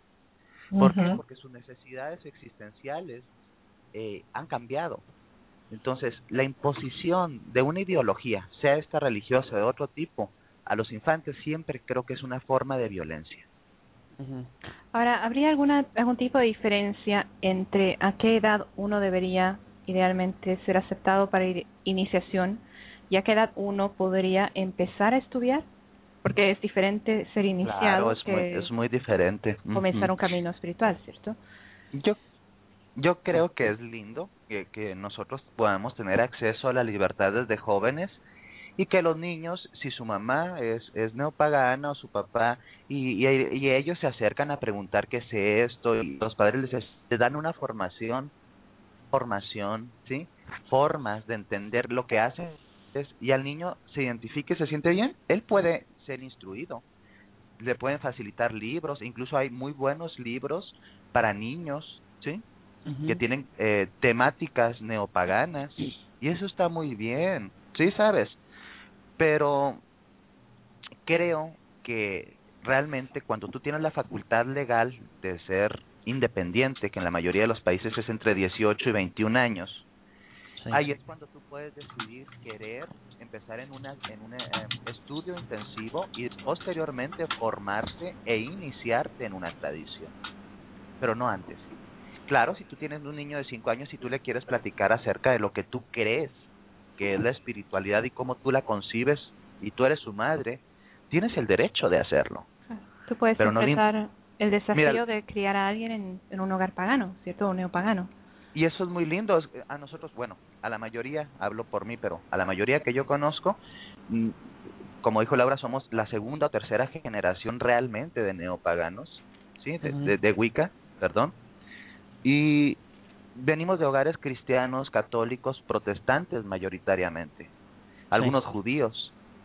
Y en algún lugar de nuestra adultez decidimos cambiar y hubo costos por cambiar. A veces había gente que tuvo conflictos familiares o de pareja, pero tenía que ver con sus convicciones desde el ser adulto. Creo que a los niños no se les debe someter a este tipo de conflictos existenciales cuando ni siquiera tienen esas necesidades, porque el niño tiene la mejor religión del mundo. El niño esencialmente está en un estado de inocencia y esa es la mejor religión del mundo. Quieren el bienestar, quieren jugar, quieren disfrutar, quieren compartir. Por naturaleza son amorosos los niños. No necesitan, ¿sí? Si al niño se le da libertad, contención, amor, caricias y un hogar o un espacio, una atmósfera emocional sana, el niño habita en su propia religión, que es la existencia en ese estado de gracia o de inocencia. Entonces, empezar a fanatizarlos desde pequeñitos, o a hacer pequeños Harry Potters, que también de repente me he topado. Creo que tiene que ver más bien con la neurosis de los padres o de la gente adulta que está haciendo eso con los niños. Claro, hace bastante sentido lo que tú dices. E incluso para aquellas personas que de pronto saben que tener un niño y criarlo dentro de un hogar pagano, sobre todo, ahí está, les pongo como ejemplo, una de las temáticas que se habló en el aniversario 40 de la Federación Pagana que se hizo en Londres, Vivian Crowley, garderiana, bueno, también es alejandrina, pero principalmente garderiana, pues comentaba sobre los desafíos que nos tocan a nosotros como paganos enfrentar y aquellas cosas que deberíamos idealmente planificar para de aquí a 20, 40 y más años, ¿no?, a futuro. Y entre uno de esos temas a planificar estaba la gran pregunta, ¿no?, de ¿y qué va a suceder con nuestros hijos cuando los estamos tratando de criar en hogares que sean paganos o mínimamente tolerantes o qué sé yo, que crean en los derechos de las demás religiones? Pero si todavía no estamos como paganos y como comunidad tratando de gestionar aquellas instancias que puedan realmente gestionar colegios o gestionar instituciones o guarderías, te ubicas, que también refuercen esa libertad o refuercen esa armonía, o donde genuinamente uno puede dejar al niño que es pagano y no volverlo, o sea, pagano o libre, que no tiene religión, y que no vuelva a casa con el concepto de mamá, qué sé yo, no me has bautizado, me voy a ir al infierno, ¿no? Claro. Cuando tú estás como, wow, estoy esperando que tú tengas la edad adecuada para que tú elijas el camino que de pronto va a ser más adecuado para ti, además de las bendiciones que siempre voy a desear que tú tengas como carne de mi carne, ¿no? Es un tema bien escabroso en el sentido de que es un tema de políticas religiosas. Sí, tiene que ver con los derechos humanos. Primero, este es un tema muy importante que tenemos que tocar, porque el derecho al culto, religión o credo es un derecho humano, ¿sí? Y desafortunadamente en el sentido, en Latinoamérica, la tradición religiosa hegemónica pues es la cristiandad y el catolicismo, o las subdivisiones de esta religión. El problema consiste en que la comunidad, creo, nosotros como comunidad religiosa tenemos que empezar a hacer un activismo político para acceder a esta equidad, ¿sí?, en el derecho de práctica y ejercicio público. Porque imagínate tú, en algunos países todavía si tú haces un ritual con características neopaganas al aire libre, puede ser considerado como una forma de satanismo, fíjate, sí, y tiene consecuencias jurídicas. Incluso el satanismo también debería ser respetado como una religión totalmente válida, ¿eh? Es algo fuerte, pero es una religión y tendría que ser respetado en todas partes también, no ser perseguido. Ahí Laura abrió una coca. ¡Ah! Y le está sirviendo. Está haciendo la cena. Y entonces, perdón. No, qué rico. Como tema político y religioso es algo que nos tiene que importar. Porque imagínate que en un futuro nuestros hijos en los colegios sean obligados a entrar en estados no laicos. Porque la mayoría de los colegios privados, al menos en México, tienen un aspecto religioso, ¿eh?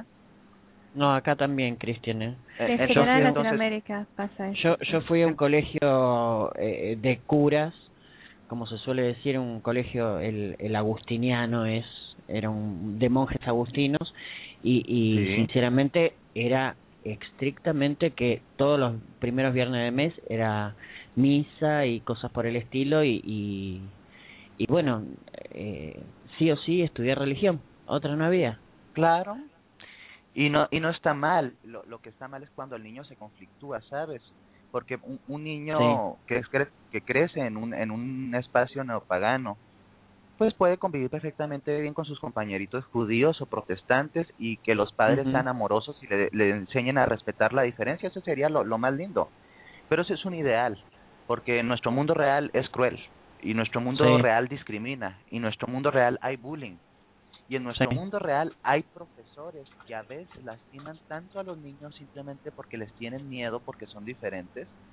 Entonces yo quisiera exhortar a esos papás y mamás que tienen esa gran responsabilidad, pues como un tip de crianza, que yo no se los digo porque yo no soy padre, se los digo desde mi profesión, como un tip de crianza sana, es hablar con los profesores acerca de tus prácticas y por lo tanto qué está permitido con tu hijo y qué no está permitido con tu hijo, porque nadie tiene derecho, ni el colegio tiene derecho a tratar de imponerle a un niño hacer un rito religioso que no le suena, que no le gusta, o incluso yo me atrevo a decir que a veces los honores patrios que se utilizan en ciertos colegios y en ciertos países, si al niño no le gusta, no lo tienen por qué obligar. Bueno, pero ahí entramos entonces en un conflicto ya un poco de una dimensión un poco más amplia, porque claro, tenés que empezar a tocar más arriba, o sea, cuando empezás a hablar con las autoridades del colegio, cuando vos como padre vas a buscar un colegio para tu hijo, vas a buscarlo a lo mejor en primer lugar por la educación, porque claro, un colegio pago, un colegio en el cual se paga por la educación, no un colegio público, y tiene una buena consideración, entonces los padres van y pagan. Pero el hecho de pagar también te tendría que hacer acreedor a decidir si la educación religiosa impartida en ese colegio está habilitada o vos la habilitás para tu hijo. Por eso te digo que me parece que es ya ir un poco más arriba, es no solamente tocar las autoridades del colegio, sino ir un poco más arriba. Creo que incluso claro, hay legislaciones y cosas por el estilo. En un futuro incluso tenemos que proponernos en los diferentes países, en Latinoamérica, hacer asociaciones y fundaciones, organizaciones no gubernamentales que tengan carácter religioso para poder, ¿sí?, hacer... Es que es mucho trabajo poder hacer valer, ¿sí?, no como una religión institucional, porque yo creo que la mayoría no queremos institucionalizarnos. Claro. Y eso también va a depender del sistema legal, ¿no?, de cada país. Del sistema legal. Por ejemplo, en Estados Unidos sí se tienen que institucionalizar. Sí, necesariamente. ¿Sí? O sea, tienen que ser templos e iglesias que están certificadas o avaladas por el gobierno. Entonces, en la mayoría de los países eso pasa, pero se puede sostener una religión basada en la tierra, no institucional, en un sistema laico. Es una pregunta bastante compleja. ¿Se puede? Sí. Claro. Por ejemplo, sí, por ejemplo, para todas las personas que han pasado o que van a pasar y además por algún tipo de encuesta del censo, ¿no?, de cada país. Por ejemplo, algunos están incluyendo el tema de la pregunta, ¿cierto?, de la religión. Y muchas veces se tiene todavía la polémica de que cuando tú dices cuál es la religión que tienes, simplemente en algunas de esas encuestas te la ponían como otra, pero no anotaban cuál. Así Entonces, es. Para muchos de nosotros era como que hasta molesto, digamos, el hecho de que no pueda siquiera eso ser contabilizado. El hecho de que hayan, aunque sea, qué sé yo, 200 wiccanos y todos autodedicados, ¿te ubicas? Y 3 iniciados por ahí, a lo mejor, con suerte, claro, en el país. Entonces, eso es complicado y es difícil porque en momentos tú tienes que hacer lo que tú decías, ¿no, Cris? Como que todo este fenómeno devocional, religioso, espiritual y demás, mantenerlo obviamente, pero también poder seleccionar aquellas cosas que puedan ser transmitidas o transmutadas hacia un ambiente legal, ¿no? Y sí, que te permitan sobre todo crear una instancia física que sea el primer pie para que sobre ella o en torno a ella se puedan gestionar estas otras leyes, estos otros proyectos de leyes y demás que puedan hacerse en consideración. Tenemos el ejemplo básico de lo que sucedió en Estados Unidos de Norteamérica hace algunos años, cuando estaba en la presidencia George Bush, hijo. Hubo un problema bastante interesante con los soldados y la milicia de este país. Y la milicia, sí. Porque no podían utilizar la simbología religiosa en sus lápidas y tumbas, en los ritos funerarios y en los servicios funerarios, es decir, en las funerarias. El pentagrama no estaba considerado como una figura religiosa. Entonces, los judíos tenían acceso a sus propios ritos fúnebres y a sus lápidas con sus símbolos religiosos. Y a través de los wiccanos no teníamos ese acceso. Claro. Y a través del movimiento y del activismo que fue encabezado por muchas grandes, principalmente mujeres dentro de la Wicca, entre ellas tenemos Selena Fox, hizo un gran movimiento ahí, también tuvimos a Silver Ravengold, también estuvo ella trabajando en esto. Se logró que a partir de la legislación, de un cambio en la legislación, los cementerios y los ritos fúnebres pudieran tener símbolos paganos como el pentagrama. Y hubo una ¿cómo se llama?, una disculpa pública que el señor Bush tuvo que hacer a la comunidad pagana, porque en una entrevista él comentó que eso no era una religión y que de hecho eso tenía que ser como erradicado porque era algo maligno. Así es. ¿Saben? Es algo muy complejo. Tenemos que educar. Imagínate si la cabeza de un país no está educado, ¿sí?, en la diferencia religiosa, ¿qué te vas a esperar de las personas? O sea, tenemos que hacer un trabajo de sensibilización, educación y visibilizarnos, hacernos visibles de formas dignas, sanas y buenas. También el que estuvo ahí ayudando mucho fue el reverendo Don Luis. Don Luis también. Claro, también Patrick McCollum, que es activista y que además se da vueltas por el mundo donde se lo necesite justamente para gestionar aquellas leyes que apoyen los derechos humanos y sobre todo apoyen la libertad de culto, los derechos de todas las personas de poder ejercer tu tradición, ¿no? Básicamente, de hecho, poder celebrarla. Corrígeme si estoy mal, Matt, Patrick McCollum es el que está ahorita pugnando para que haya clérigos neopaganos en las cárceles en Estados Unidos, me parece. Así es, por ejemplo, el año pasado él recibió la última negativa al proyecto que él está haciendo de ley para que las cárceles de California y de otros estados justamente permitan, así como permiten que hayan celebraciones cristianas, judías y musulmanas en las cárceles, también se pueda dar esta instancia para aquellos que sean paganos, sean druidas, sean wiccanos, sean lo que sean, pero que entren en una línea de tierra neopagana o pagana, tengan la facilidad de poder realizar sus cultos. Y no necesariamente el hecho de poder tener tu sabbat, ¿no? Si es que festejar la rueda del año, sino el poder tener un espacio para entrar en comunicación con los dioses y o poder recibir consejería de otro sacerdote o sacerdotisa wicana, o wicano, o druida, etcétera, ¿no? Y hasta donde estaba la ley, los rechazaron, digamos, y él tenía que apelar a ya la última instancia de la corte, ¿no? A nivel superior. Y volvemos a lo que se estaba comentando hace rato de la unión y de soportar y de ayudar, ¿no? Porque él estuvo haciendo una campaña enorme para que la gente firmara y diera su nombre y bueno, yo que siempre le digo a Cris que aquí en Estados Unidos hay más apertura, que es uno de esos temas que por conservar la amistad casi no hablamos de ello, que hay más apertura, hay más, supuestamente más aceptación dentro de Estados Unidos, más tolerancia. Y sin embargo, costó mucho trabajo y sigue costando mucho trabajo que la gente se salga del closet, que dejen de estar nada más metidos en las formas y se pongan a trabajar también un poquito en lo que son los derechos, ¿no? Porque, bueno, le pasó con lo de Patrick McCollum aquí como pasa con lo que tú dices, Cristian, de los foros. De repente se ponía la noticia de Patrick McCollum y de que por favor apoyen y manden el correo electrónico y etcétera, y nadie hacía caso. Pero ponían por ahí un hechizo de, no sé, un amarre amoroso y todo el mundo le ponía like y les gustaba y no sé qué. Entonces también es una lucha que la comunidad pagana internacional, porque somos una comunidad pagana internacional, y que tenemos que seguir al pie del cañón todos, con respeto, pero pugnando porque se nos acepte como lo que es, ¿no? Que es una práctica religiosa.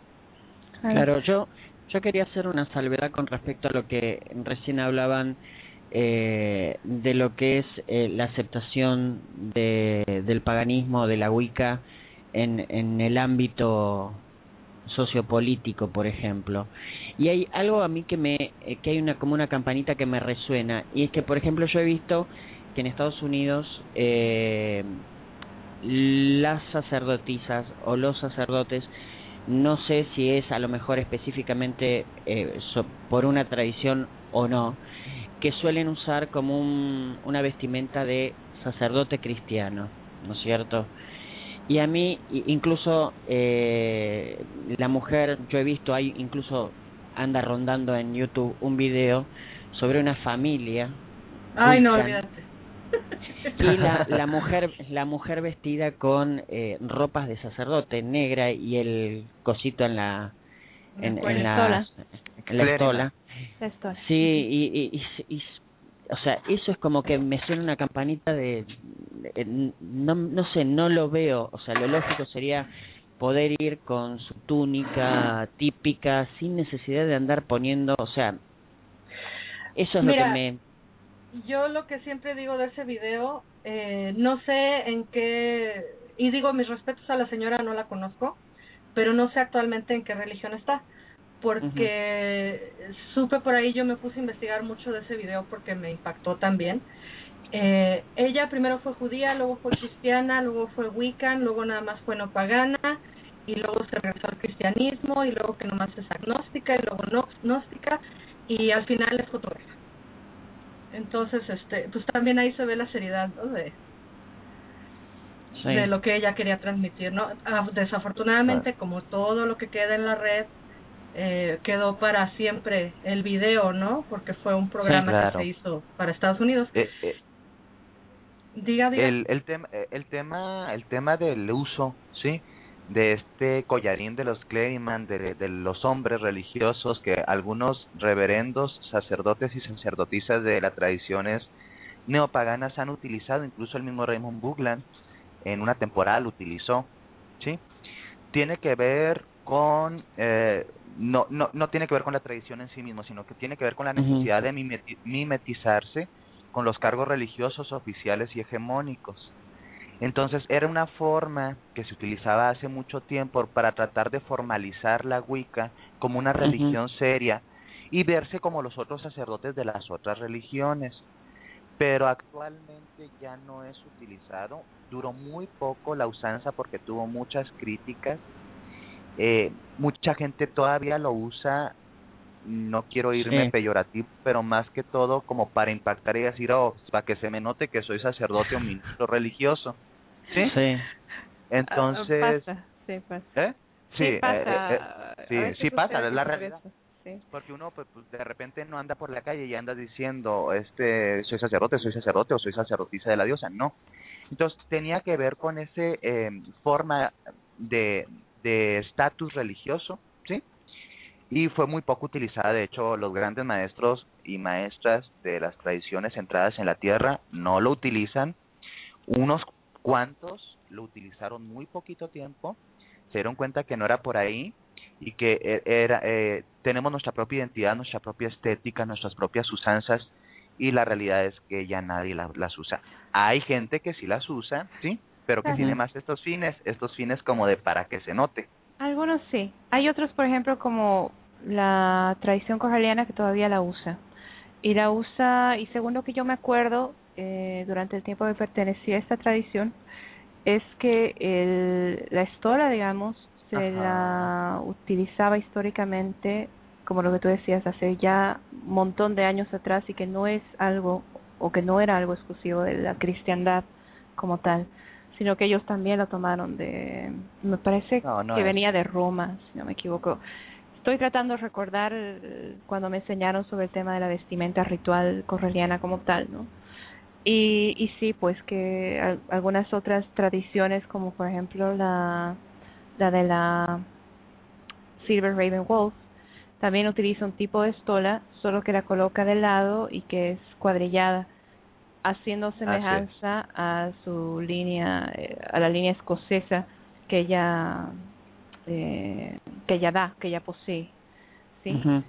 Entonces, maneja. Eso difiere, claro, eso difiere a las otras religiones o otras sacerdotisas, sacerdotes y demás que tienen como que la validez clérica de poder realizar bodas, etcétera, etcétera, que ocupan esa estola con todos los signos de todas las religiones para asemejar la unidad de cultos, ¿no? Para un fin. Entonces, en esos casos también se ocupa ese tipo de estola, ¿no? Y en el caso concreto de la corraliana, por ejemplo, cada estola tiene un color específico para simbolizar o representar algún estatus concreto, pero eso obviamente, el uso de eso es sagrado, ¿no? Entonces solo se lo ocupa en ritos formales o en ritos donde se tenga que representar a la tradición correliana de forma concreta en un evento público, ¿no?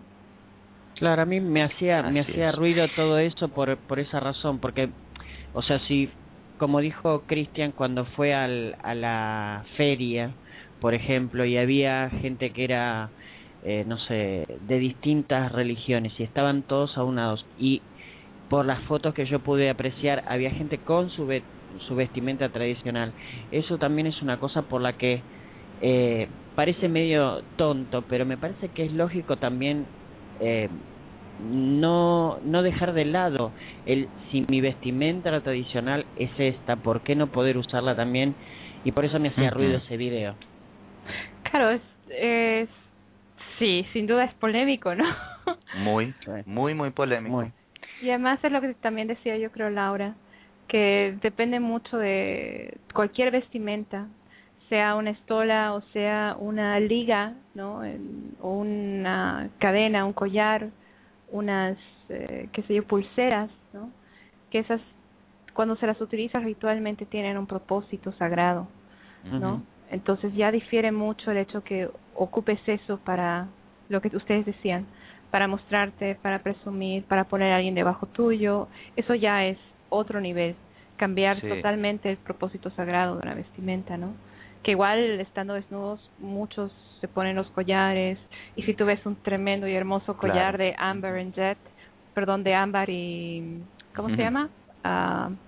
Azabache. Ya sabes que se trata de una alta sacerdotisa, ¿no? O sea, es como para... Señora, dígame su nombre. Una preguntita rápida para Cristian. ¿Sabes portugués? No. Di la ponencia en español y me hicieron traducción. La traducción. ¿Y un traductor?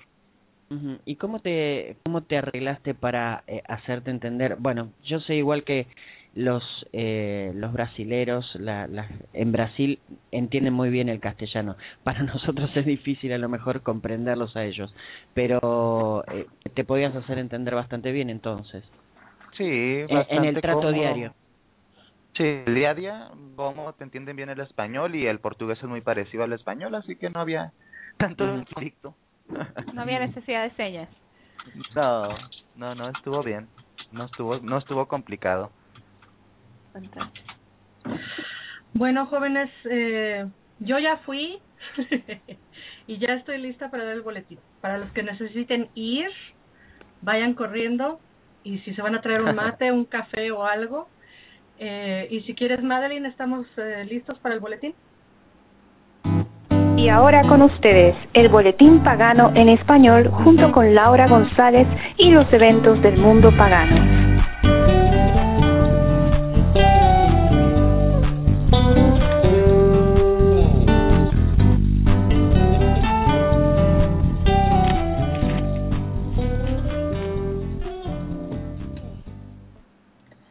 Ok, comenzamos con las noticias desde México. Sociedad Wicca México AC. Tienen 3 eventos. El primero va a ser la celebración de Lupercalia este viernes 8 de febrero a las 8 de la noche en México Distrito Federal. Va a ser una fiesta estilo semáforo, que lo platicábamos hace 15 días. La gente que vaya vestida de rojo quiere decir que no está disponible. La gente que vaya vestida de verde quiere decir que sí están disponibles. Y los que estén vestidos de ámbar quiere decir que son open mind, que tienen por ahí una tendencia poliamorosa tal vez. Esto va a ser, repito, el 8 de febrero en México Distrito Federal. Por medio de Sociedad Wicca México AC, la magia de lunar de la diosa, el viernes 25 de febrero a las 7 de la noche. Este va a ser un curso que va a tener una duración de 4 meses. Y también van a tener su celebración de Invoke el día 3 de febrero a las 11 de la mañana. Sociedad Wicca México AC en informes a los teléfonos 4171-0098 y 044-55-5190-8837. Me gusta mucho eso del semáforo. Esa es una idea genial. Yo no sé de dónde se la sacaron, pero me parece maravilloso, y sobre todo para esos días, ¿no? De que claro, por ahí anda uno buscando el amor. Qué conflicto para los que vayan de tafaris con rojo, amarillo y verde. Decídete qué eres. Ay, Madeleine. Dale, adelante, perdón, te corté. Desde Chile, Ludovico Rojas nos invita a su reunión de verano, que va a ser la primera reunión que tendrán el verano, este domingo 3 de febrero. Van a estar festejando Invoke y van a estar por ahí haciendo cositas bellas. Se van a juntar, van a traer, les están pidiendo que traigan comida, un refrigerio, agua o algo de beber, pero que no sea alcohol. Esto va a ser el domingo 3 de febrero en el Jardín Mapulemo, Cerro de San Cristóbal, a las 4:30 de la tarde. Para informes pueden llamar directamente con Ludovico Rojas al 7579-4273. Desde México, la Red Pagana de Negocios y Alessa McLoward nos invita a un directorio de tiendas, talleres y negocios. Ella está tratando de hacer como un directorio de tiendas y negocios. Por ahí la gente que esté interesada puede meterse a la página del Boletín Pagano en Español, buscar el enlace y mandar su información. Desde México, nuevamente, Nirvana Libros nos invita a la presentación de un taller de biodescodificación, que va a ser el 30 de enero a las 7 p.m. en el Foro Cultural Chapultepec. Desde Valparaíso, ¿dónde es Valparaíso? Valparaíso, Susana, es en Chile. Ok, desde Chile, Susana Aguilar y el espacio Crecer en Paz nos invita al taller Rueda de Avalon el 26 de enero de 10 a.m. a 6 p.m., tiene un costo de $30,000 pesos, y para inscripciones pueden mandar un correo electrónico a crecerenpaz@gmail.com. Desde Saltillo, México, el Centro Holístico Hiteberi nos invita a Reiki Tradicional Japonés Nivel 2. Esto va a ser el viernes 18 de enero de 9:30 a.m. a 6:30 p.m.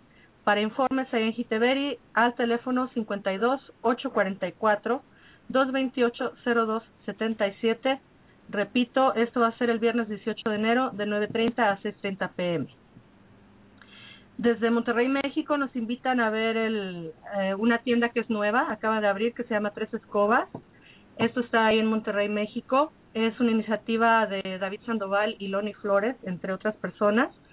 Y para que lo chequen, tienen cosas de artesanías y tarot, y etcétera, etcétera. Está muy bueno el cotorreo ahí con ellos. Maguiluz, desde México, nos invita a visitar la tienda en persona, ahí en Medellín 261, local 1, en la colonia Roma, en México DF. Y está ahorita promoviendo, por cierto, para la gente que quiera comprarlo, estamos todavía a muy buen tiempo, unas agendas que están, Madi, maravillosas. Me hicieron favor de darme la primicia. Estuve viendo las agendas, están hechas divinamente. Los dibujos hechos por un artista y astrólogo mexicano. Y está muy bonito para que lo vayan a ver. Está toda la información ahí en la página del boletín. Y les puse el enlace para Maguiluz. Y por si quieren comprar o quieren pedir informes, al teléfono 3444-3987 o al celular 044-55-3896-0400. Repito, esto es en México DF, pero ojo que Maguiluz hace envíos casi a todo el mundo, ¿eh? Así es que si les gusta la agenda y la quieren comprar, pídanle su envío a Maguiluz. Por otro lado, Tarot en Línea, por parte de Juan Ignacio, nos invita a, obviamente, Tarot en Línea para la gente que lo solicite. Informes a www.juanignacio.jimdo.com. También otra tienda que está en Monterrey, Triskel de Plata, la tienda de... ¡Ay, se me fue el nombre! Tony de Alba. Perdón, Tony de Alba. La tienda de Tony de Alba, Triskel de Plata, que tiene unas cosas maravillosas... joyas mágicas en plata, divinas, maravillosas, y tiene muchas otras cosas más también. Desde Argentina, Time for Beer nos invita a un concierto de Nafiana, música tradicional irlandesa. Esto va a ser en Astatrilce, Masa 177, Almargo, el sábado 26 de enero a las 7 de la noche. Tiene un costo de 40 pesos. Y para informes pueden llamar al teléfono 4862-1758. Las Nietas de Zárate nos invitan al taller del realismo mágico el 27 de enero y 3 de febrero, de 10 a.m. a 3 p.m. Va a ser un costo de 25,000 colones. Esto va a ser en el taller Antofagasta, San Pedro Montes de Oca. Y para informes pueden llamar al 4548-6534. Laura, ¿podrías repetir nuevamente eso? Porque se te cortó un poquito el audio. Oh, perdón. Las Nietas de Zárate, taller de herbalismo mágico, enero 27 y febrero 3, de 10 de la mañana a 3 de la tarde, con un costo de 25,000 colones.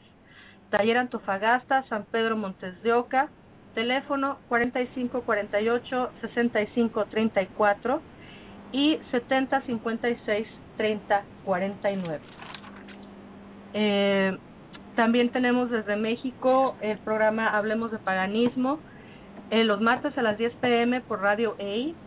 Para escucharlo pueden entrar a la página www.radioei.gimdo.com. Esto es los martes a las 10 de la noche con Loni Flores y David Sandoval. Y se transmite desde Monterrey, México. Y vamos a ver, bueno, la tienda de Warlock para que vayan a visitar. Ahí en la página del boletín está también la revista Ser Pagano, está la revista El Caldero, está el blog del Círculo Isis de Carolina Morbox, está el blog de Los Hijos de Morrigan de Claudia Morgana Vico, está información también acerca de la Mystic Fair Río de Janeiro, que va a ser el 6 y 7 de abril, por parte de Claudine Prieto, para la gente que sabe leer en portugués. O pueden entrar a la página web www.mystic.fair.com.br. Y por parte de nuestro invitado del día de hoy, Cristian Ortiz, nos invita a las sesiones de tarot y autoconocimiento, análisis de la psique con enfoque junguiano, lectura de tarot u otro sistema oracular, visión arquetípica y viaje del héroe, meditación psicorritual y o trabajo personal, 400 pesos en México, 500 pesos a distancia. Informes a teléfono 52-614-1026-087. Y también nos viene a invitar a que compremos su CD de cuentos sanadores, autoconocimiento y mapas psicológicos de cuentos y leyendas populares, con un costo de 100 pesos en México o $10 más envío si es fuera de México. Y para información pueden también entrar a su blog, que es www.ladiosaluna.blogspot.com. Y con eso concluimos las noticias del Boletín Pagano en España. Esta fue una presentación del Boletín Pagano en Español con Laura González.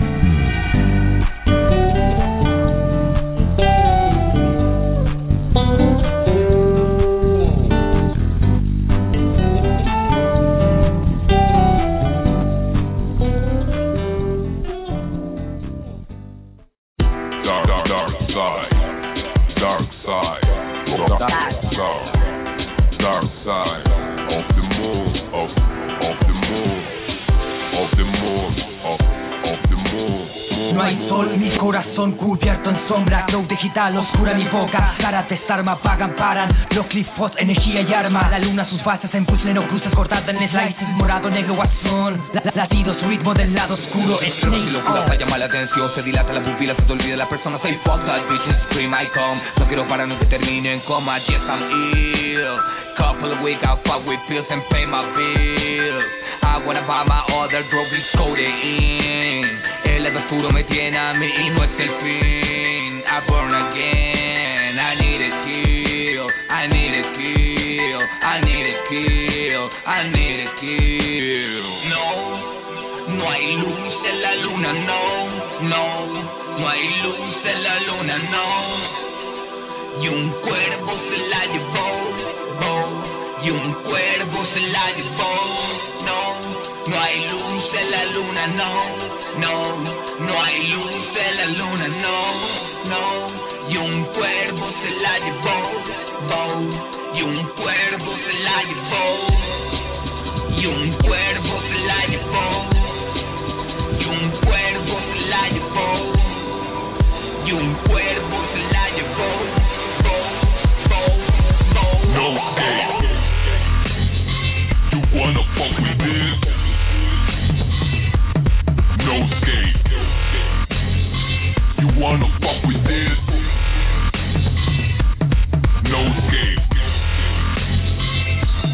Pay my bill. Pay my bill. Pay my bill. Pay my bill. Pay my bill. Pay my bill. Pay my bill. Pero si locura para llamar la atención, se dilata las pupilas, se te olvida las personas, soy poca, just scream I come. No quiero parar, no que termine en coma. Yes, I'm ill. Couple of weeks, I'll fuck with bills and pay my bills.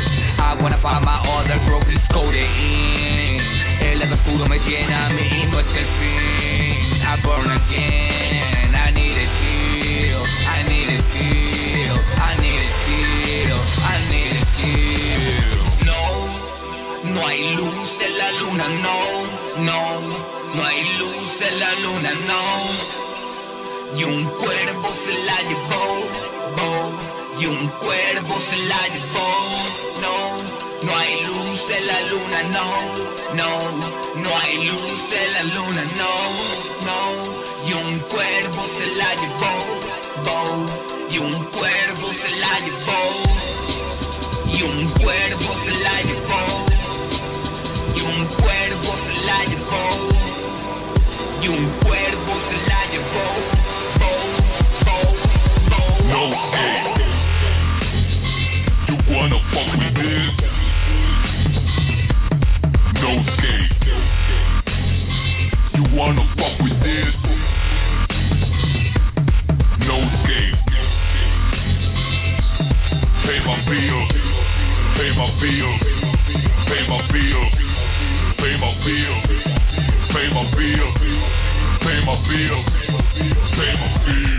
sol, mi corazón cubierto en sombra, glow digital, oscura mi boca, caras desarma, apagan, paran, los crispos, energía y arma, la luna, sus bases en cruz, neno cruces cortadas en el raíces, morado, negro, azul, latidos, ritmo del lado oscuro, somos hijos de Morrigan, hijos de Morrigan, la guerra no acabó, no, no. Hijos de Morrigan, hijos de Morrigan, la guerra no acabó.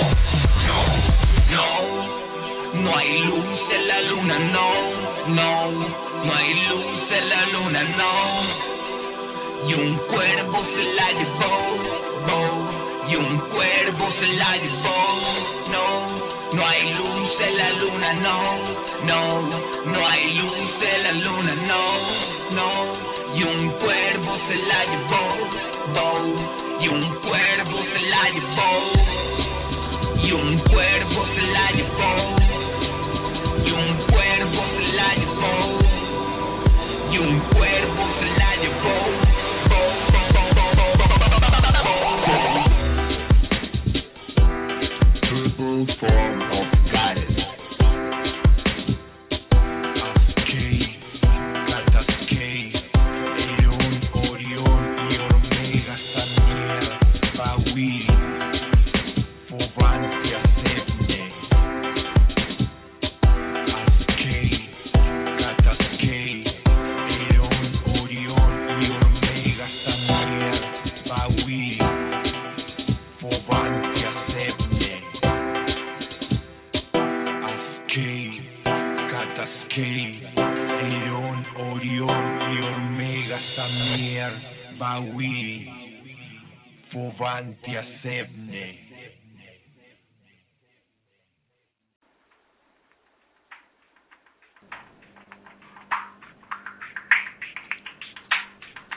Gracias por mantenerse en nuestra sintonía.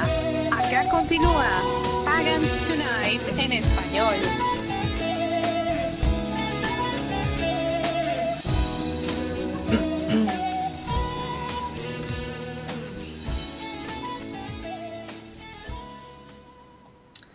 Estamos de regreso de Pagan Tonight.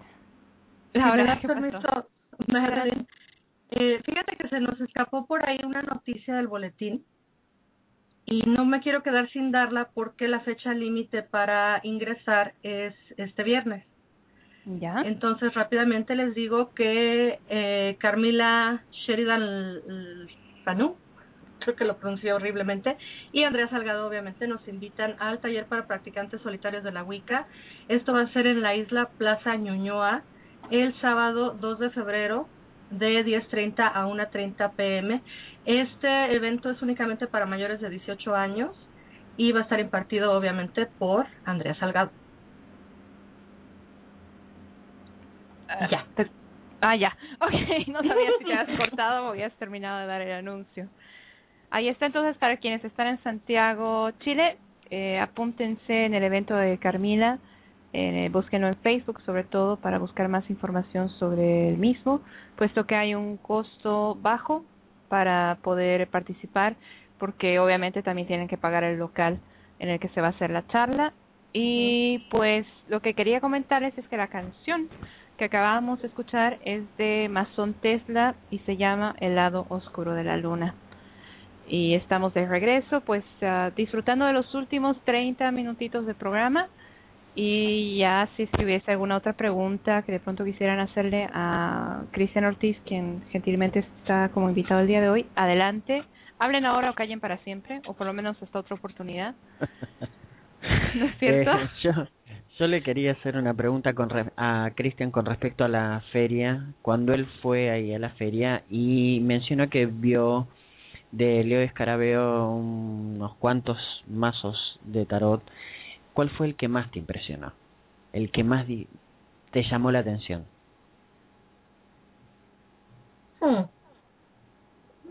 ¿Sí? Cristian, se me hace que Cristian se cayó. Sí. A ver, los abandono un minutito para poderlos subir. Sí, dialogue mientras tanto. Vale. Gracias. Dialoguemos.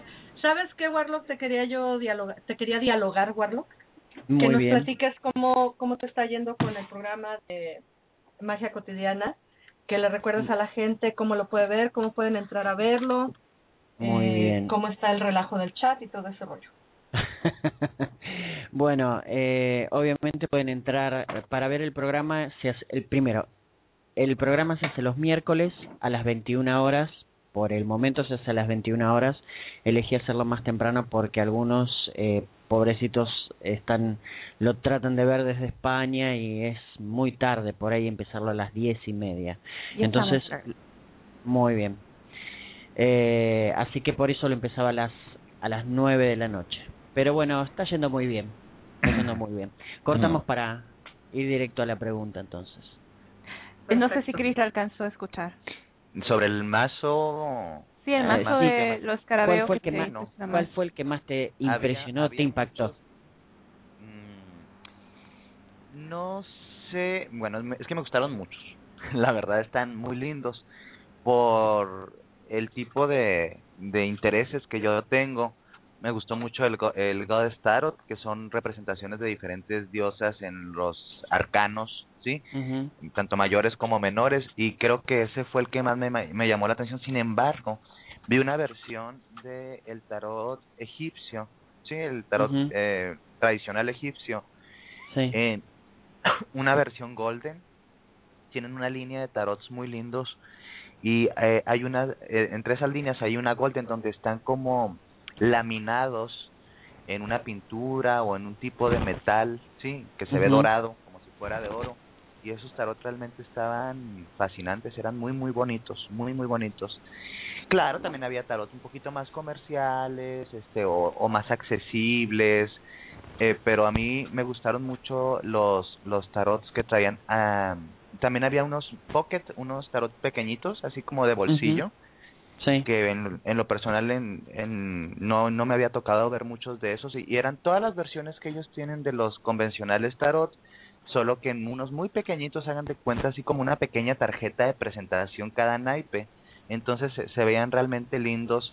Unos que me parecieron muy bonitos también fueron la decoración del tarot Visconti, que es para mí uno de los tarot más lindos estéticamente, y también estaba en su versión golden, entonces tenía un dorado y con esas pinturas como tan clásicas, tan medievales, se llama realmente muy bonito.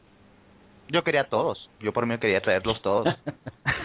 Sí, me imagino, porque a mí me gusta mucho también el tarot, y sinceramente hay ciertos mazos que son realmente muy bonitos, muy hermosos. Y hay algunos que impactan más. Algo sobre el tarot también. ¿Qué tarot te parece que le sirve, ya que estamos en esto de hablar sobre tarot, a los que recién quieren iniciarse en tarot? ¿Cuál les recomendarías? ¿Y por qué? Los que apenas van a empezar a estudiar tarot, para los que van a empezar a estudiar. Sí. ¿Sí? Sí. Yo recomiendo no empezar con el marsellés, que es un tarot hermoso y que tiene finalmente una tradición más hermética, más tradicional. Yo casi siempre en los seminarios, cuando los comienzo, les pido que traigan el Rider Waite convencional, ¿sí? Porque es un tarot muy óptico, tiene un lenguaje óptico muy directo. Entonces no tienes que tener una gran capacidad de memoria para el aprendizaje de los símbolos y de los significados generales de las cartas. Entonces yo creo que el Rider Waite es una versión de tarot muy muy accesible, muy amena. Es como para aprender a manejar el tarot, y después puedes ir explorando otros mazos más tradicionales, entre ellos el tarot marsellés, que para mí es el tarot. Claro. Pero el Rider Waite creo que es muy bueno. Considero que es muy fácil porque sabes que en cada carta tienes de pronto las ilustraciones que evocan emociones y hacen evocaciones de situaciones arquetípicas, de tipos de personalidad, incluso te las ponen muy bien. Sí. Muy bien. Entonces este trabajo, que fue auspiciado por la Golden Dawn en su época, sí tiene una vertiente muy hermética desde su sistema de conocimiento, pero se rescata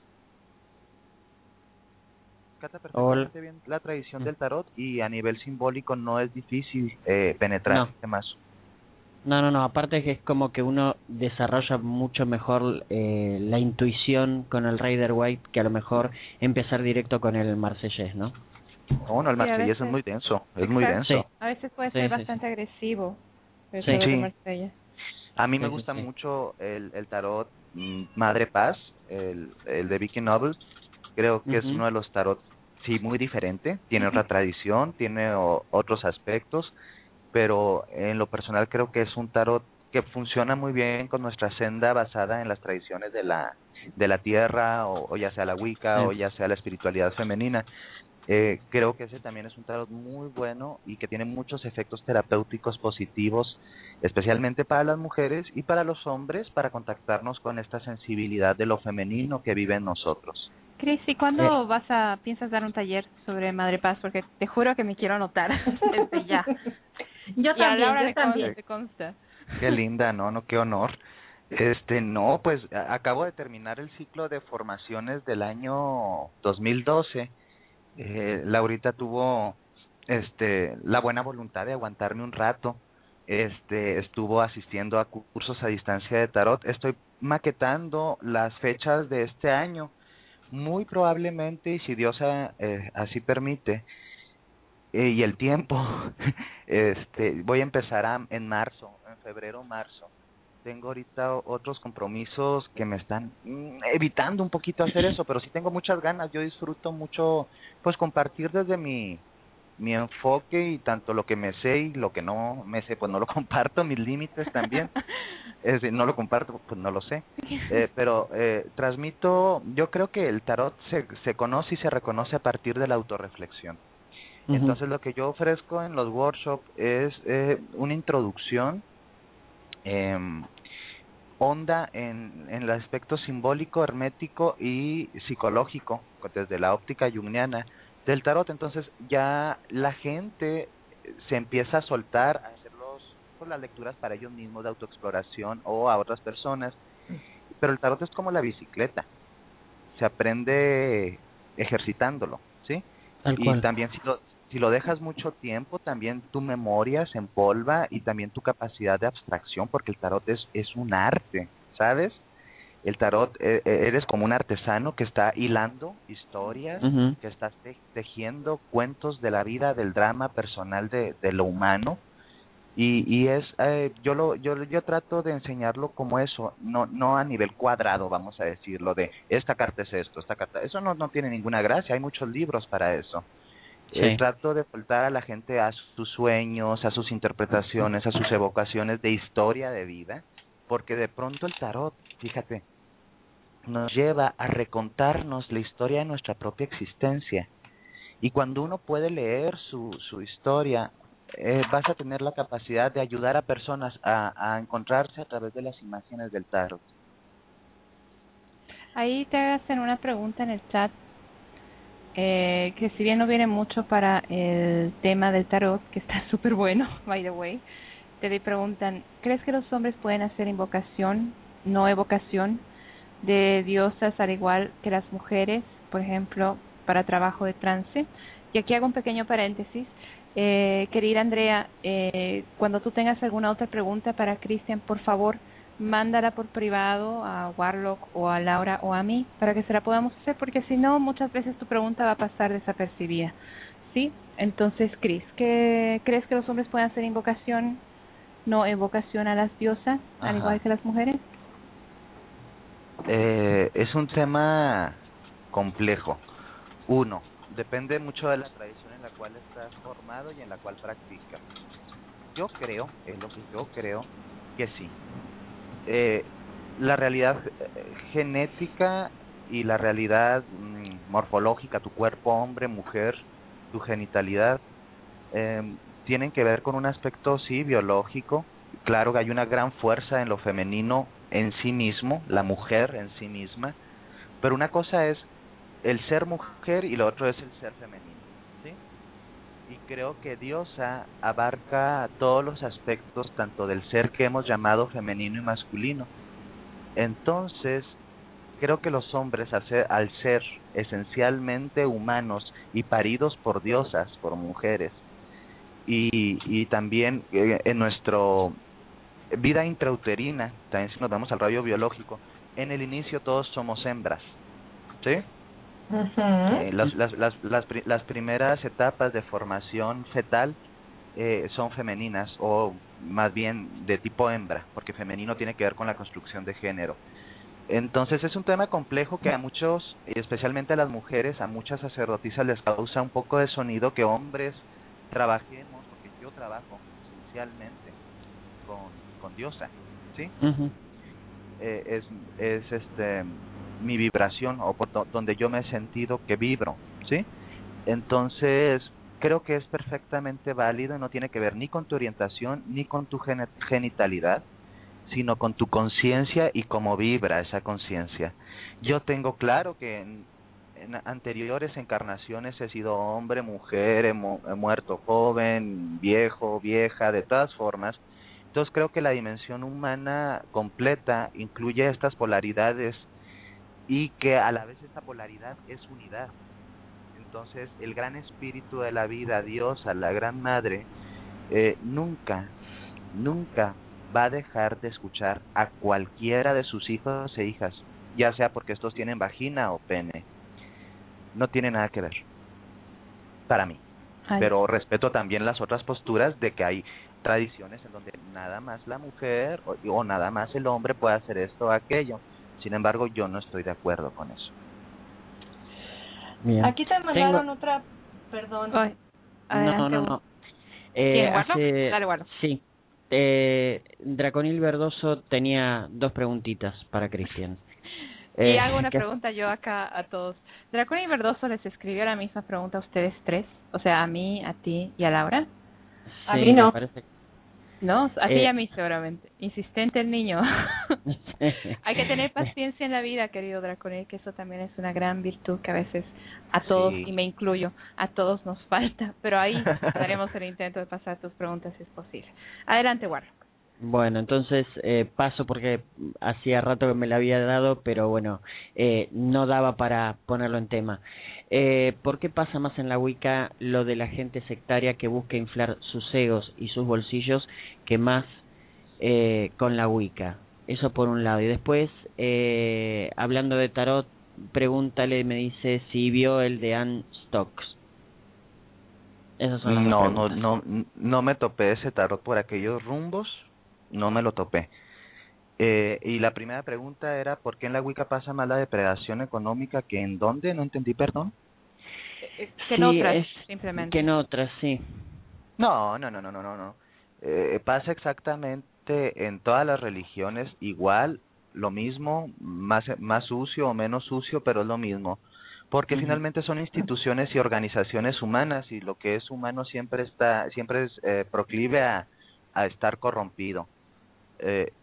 Creo que pasa exactamente en todas las religiones, nada más que ya estamos habituados a esto, lo tenemos normalizado, y al estar normalizado ya no lo vemos, pero ahí sigue estando. Todas las religiones, al ser manejadas por intereses políticos, humanos, principalmente económicos, porque hay que entender que la religión en muchos sentidos es un gran negocio, ¿sí?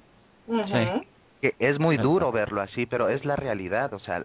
Por eso uno tiene que ser menos religioso y más espiritual. Y es algo en lo que todos nos perdemos, todos nos perdemos.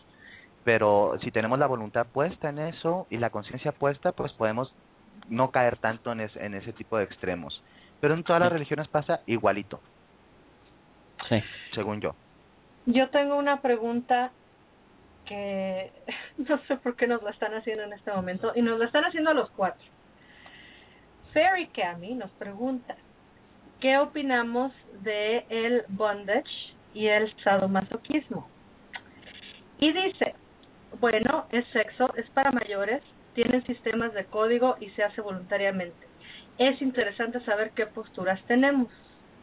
Entonces, el primer valiente que quiera comentar qué opina del bondage y del sadomasoquismo, le cedo el micrófono. Yo con mucho amor me voy a abstener de contestar, la verdad, porque no sé cómo podría contestar, no lo he experimentado, así que no podría tener una una opinión objetiva al respecto, así que cedo mi turno con amor. En lo personal tampoco lo he experimentado, pero yo creo que dos adultos mayores en la intimidad de su hogar pueden hacer lo que se les pegue la gana, siempre y cuando sea con consentimiento y con conciencia, y si de esa manera y si de esa manera expresan su energía amorosa, adelante. Sí. Yo francamente, bueno, no sé de dónde viene esa pregunta, es válida, todo es válido preguntar en este mundo, pero no sé de pronto desde qué lugar, yo no puedo, a veces las religiones hablan sobre las actividades sexuales y dicen esto sí, esto no, primero yo no puedo decir qué dice o no dice tal tradición o tal cosa, pero a nivel personal considero que estas prácticas que en muchos contextos se han visto como parafilias, son mecanismos de expresión psicosexual que son válidos hasta cierto punto para algunas personas, pero en mi práctica de consulta, de consultorio, sí me he topado y me topo mucho con este tipo de situaciones y prácticas. Y no me considero una persona mojigata o cerrada o reservada. Mi trabajo no me lo permite.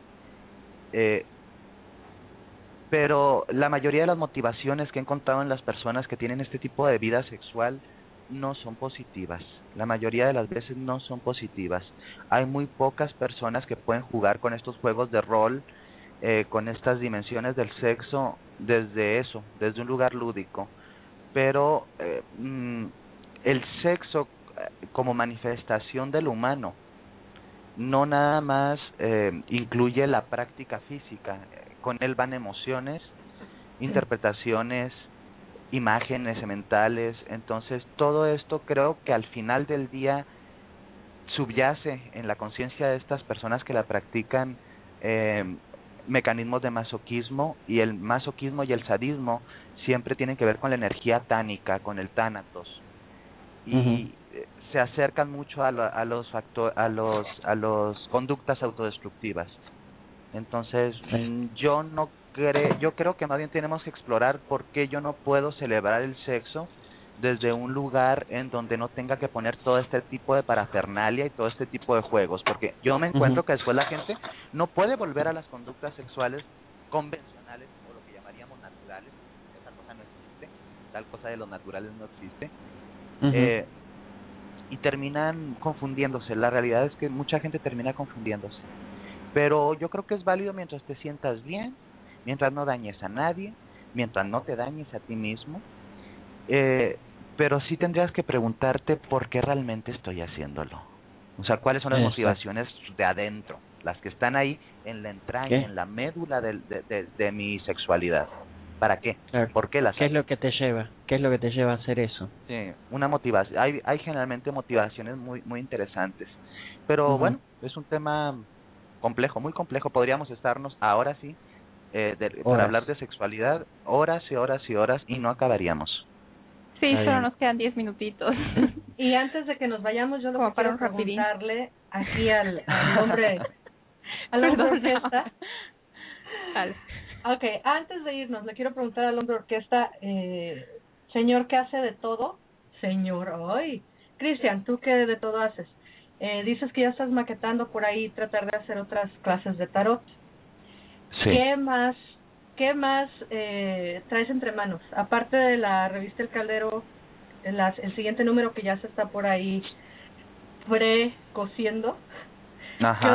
¿Qué otros proyectos tienes en mano? ¿Qué podemos esperar de el 2013? ¿Con qué sorpresas nos vas a venir, Chris? No, pues yo primero este 2013 me lo quiero tomar como más tranquilo. El 2011 y 2012 fueron muy cansados para mí. Hubo mucha actividad.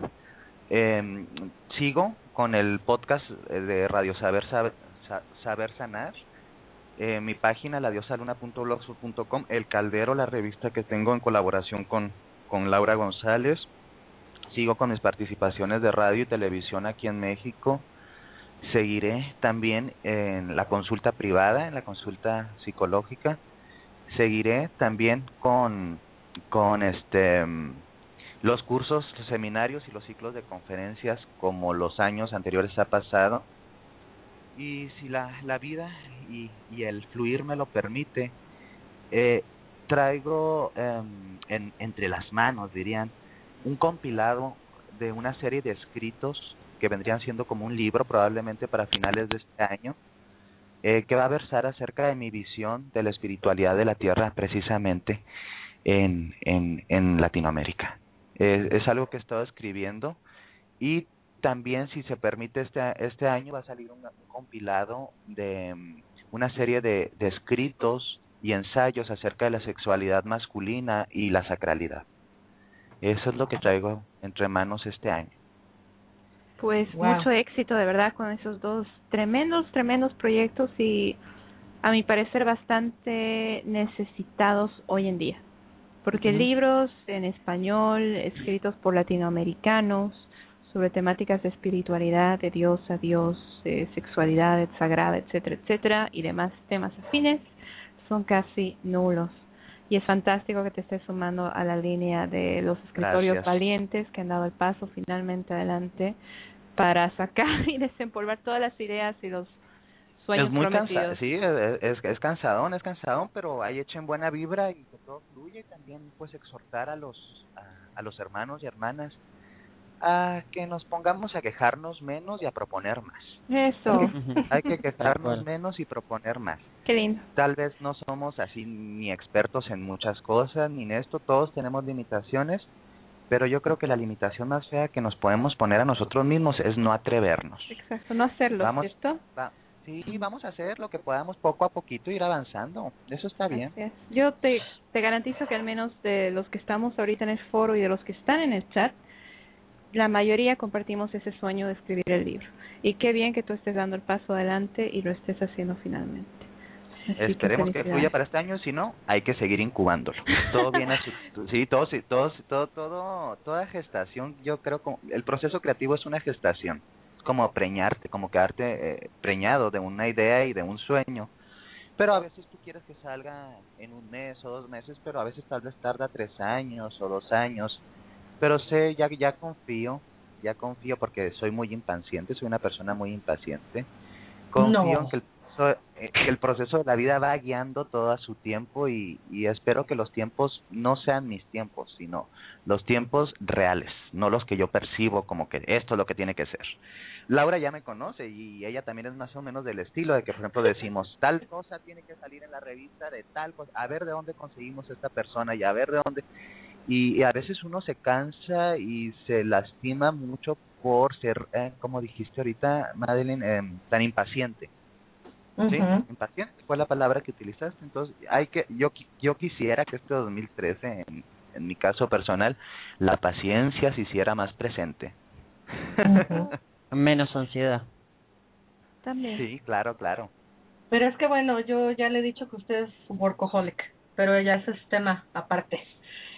Una última pregunta antes de que se nos acabe el tiempo, si me permiten. Sí, pero tenemos, apenas 6 minutos. Okay. Yo en lo personal, bueno, ya sabes que te quiero mucho, te aprecio mucho, y te admiro porque he aprendido mucho de ti. Mi pregunta es, ¿y Cristian Ortiz a quién admira? ¿Yo a quién admiro? Ay, es una pregunta. Yo admiro un montón de gente, mucha gente. Un símbolo muy importante en mi vida espiritual y personal ha sido la Madre Teresa de Calcuta, una mística y una activista incansable de lo humano, sí, y una sanadora colectiva y personal. Es algo que yo tengo mucha admiración. A nivel como más contemporáneo, a grandes autores y autoras también activistas, a la doctora Yanchi Noa Bolen, a la cual en el proyecto que estoy con Laura, contigo mija, tuve la oportunidad de entrevistarme y convivir con ella para una de las revistas del Caldero. Entonces para mí fue un gran regalo, tengo una admiración muy honda a través como pensadora y como terapeuta, como psicoterapeuta. A la doctora Clarissa Pinkola-Estés también le tengo un respeto y una admiración muy grande. Starhawk es quizá una de mis directrices dentro del activismo y dentro de la conciencia de la espiritualidad de la tierra. Hay mucha gente, o sea, yo quisiera decir un montón, pero no va. Ahorita en esta etapa de mi vida y en este tiempo, alguien que está nutriendo mucho mi alma de forma directa o indirecta está siendo Clarissa Pinkola-Estés, una gran autora. Su libro más conocido es Mujeres que corren con los lobos. Hay muchas personas que admiro a nivel político, ¿sí? A Lidia Cacho de México, por su activismo contra la trata de personas y la erradicación de la violencia de género. Hay mucha gente que desde lo político, lo religioso, lo espiritual y lo académico, yo le debo mucha inspiración y mucha nutrimento interior. Fantástico. Gracias, Cris, por compartir con nosotros tus inspiraciones en tantos campos mencionados. Ya el tiempo realmente apremia. Agradecerte por haber aceptado la invitación, por estar aquí, por ser y estar como hicimos en el programa. Y te cedemos el micrófono brevemente para que puedas despedirte de la audiencia, y de ahí obviamente pasamos con ya los conductores, Warlock, Laura, mi persona, ¿vale? No, pues antes que nada yo quedo encantado y muy agradecido de que ustedes me abran este espacio para compartir un poquito mis visiones y sobre todo pues poder transmitirle, que nos escuchen. Le agradezco mucho a la gente que le interese. Ahorita veo en el chat, va muy rápido, no lo puedo leer, pero agradezco mucho a las personas que durante estos años también han apoyado tanto mi página, los proyectos, el proyecto de la revista con Laura. Tengo mucho que agradecer. Este año creo que es un año de gratitud, y nada más me gustaría dejarles como última reflexión lo que ya les dije hace un momento. Lo peor que podemos hacer es estar quejándonos y no proponer nada. Vamos a empezar a hacer pequeñas propuestas y a ver qué va saliendo. Perfecto. Entonces, igual me despido. Gracias de verdad a todos por ser y por estar. A los que vayan a mencionar también Laura en el chat. Y gracias a ti, Cris. Gracias, Warlock, por acompañarnos siempre. A ti, Laura. Y conmigo será pues hasta el siguiente sábado. Les cedo el micrófono, queridos amigos. Ok, yo agradecer a todos los que están en el chat: Andrea Salgado, Armand Entry, Oriana del Sur, Carolina, Draconil Verdoso, Erika Delgado, Ferry Cami, todos los guests, Hasoli, Jorge Gradía, Loni Flores, Mabel Luna, Narda Yagay, Santi Alarcón, Wiccan Saurán y Jose. Muchísimas gracias por acompañarnos, muchísimas gracias a los que nos acompañan escuchando, aunque no estén en el chat. Y nos vemos la próxima semana. Bueno, nos escuchamos la próxima semana. Que tengan un excelente fin de semana. Y muchas gracias, Cristian, por venir a compartir aquí con nosotros. Bueno, me despido de Cristian. Un gran abrazo. La verdad que un excelente programa. Lo mismo para vos, Magui, y Laura. Y bueno, a todos los que están en el chat, que tengan un buen fin de semana. Gracias, y nos vamos como despedida con la última canción de la noche, que viene a la mano del dúo Negro y Blanco. Esta canción se llama Contigo Avanzar, y justamente es la canción insignia de este programa. Así que hasta el siguiente sábado, que les vaya muy bien, y realmente un feliz encuentro en buenos días, en buenas noches y en buenas tardes, donde quiera que ustedes estén conectados con el Pagan Tonight en español. Hasta el siguiente sábado.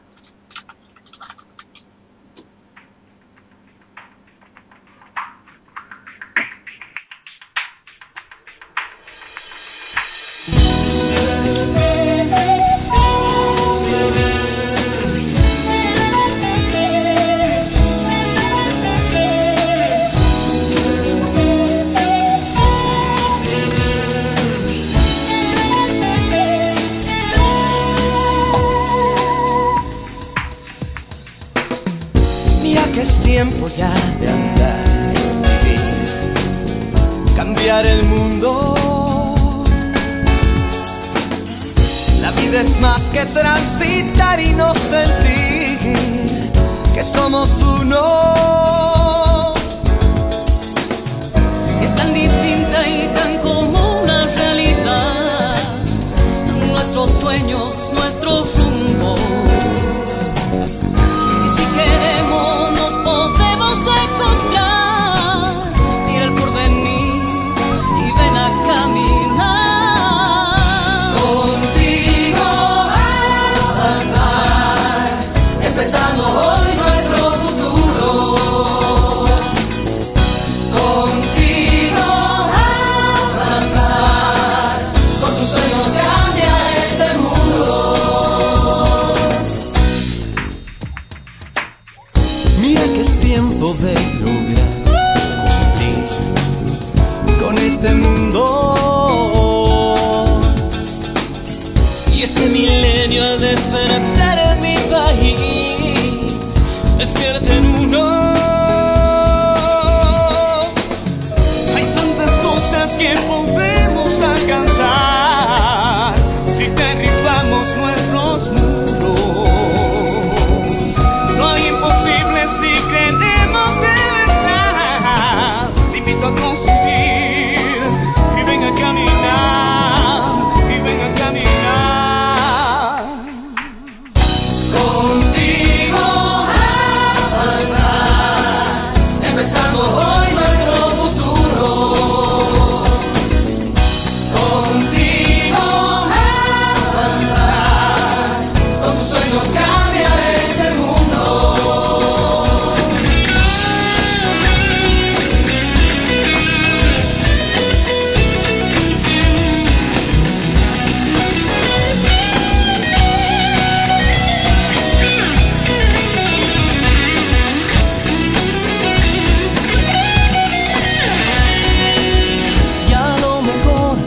tiempo es algo duro de enfrentar.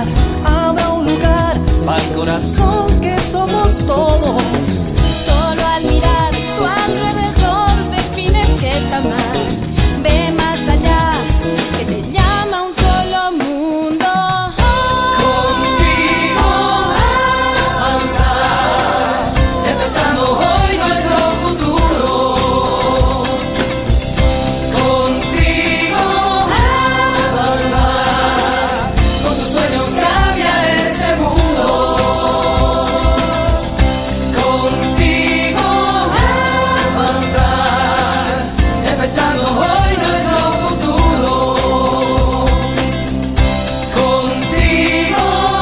este mundo.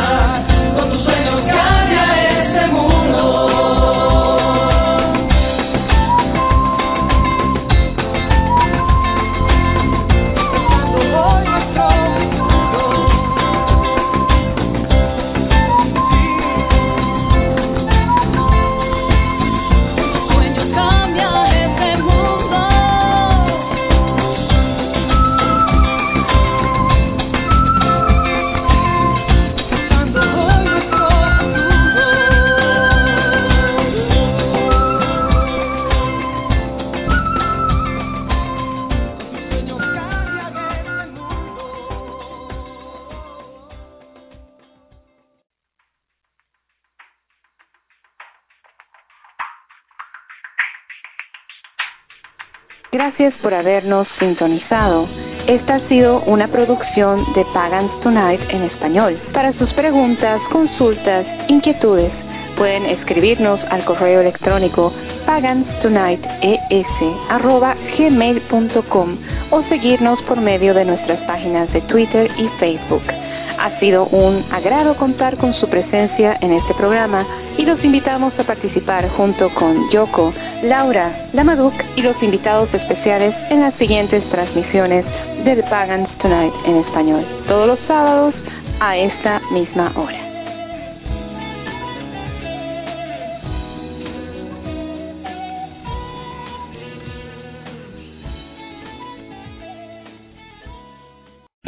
O'Reilly Auto Parts puede ayudarte a encontrar un taller mecánico cerca de ti. Para más información, llama a tu tienda O'Reilly Auto Parts o visita O'ReillyAuto.com.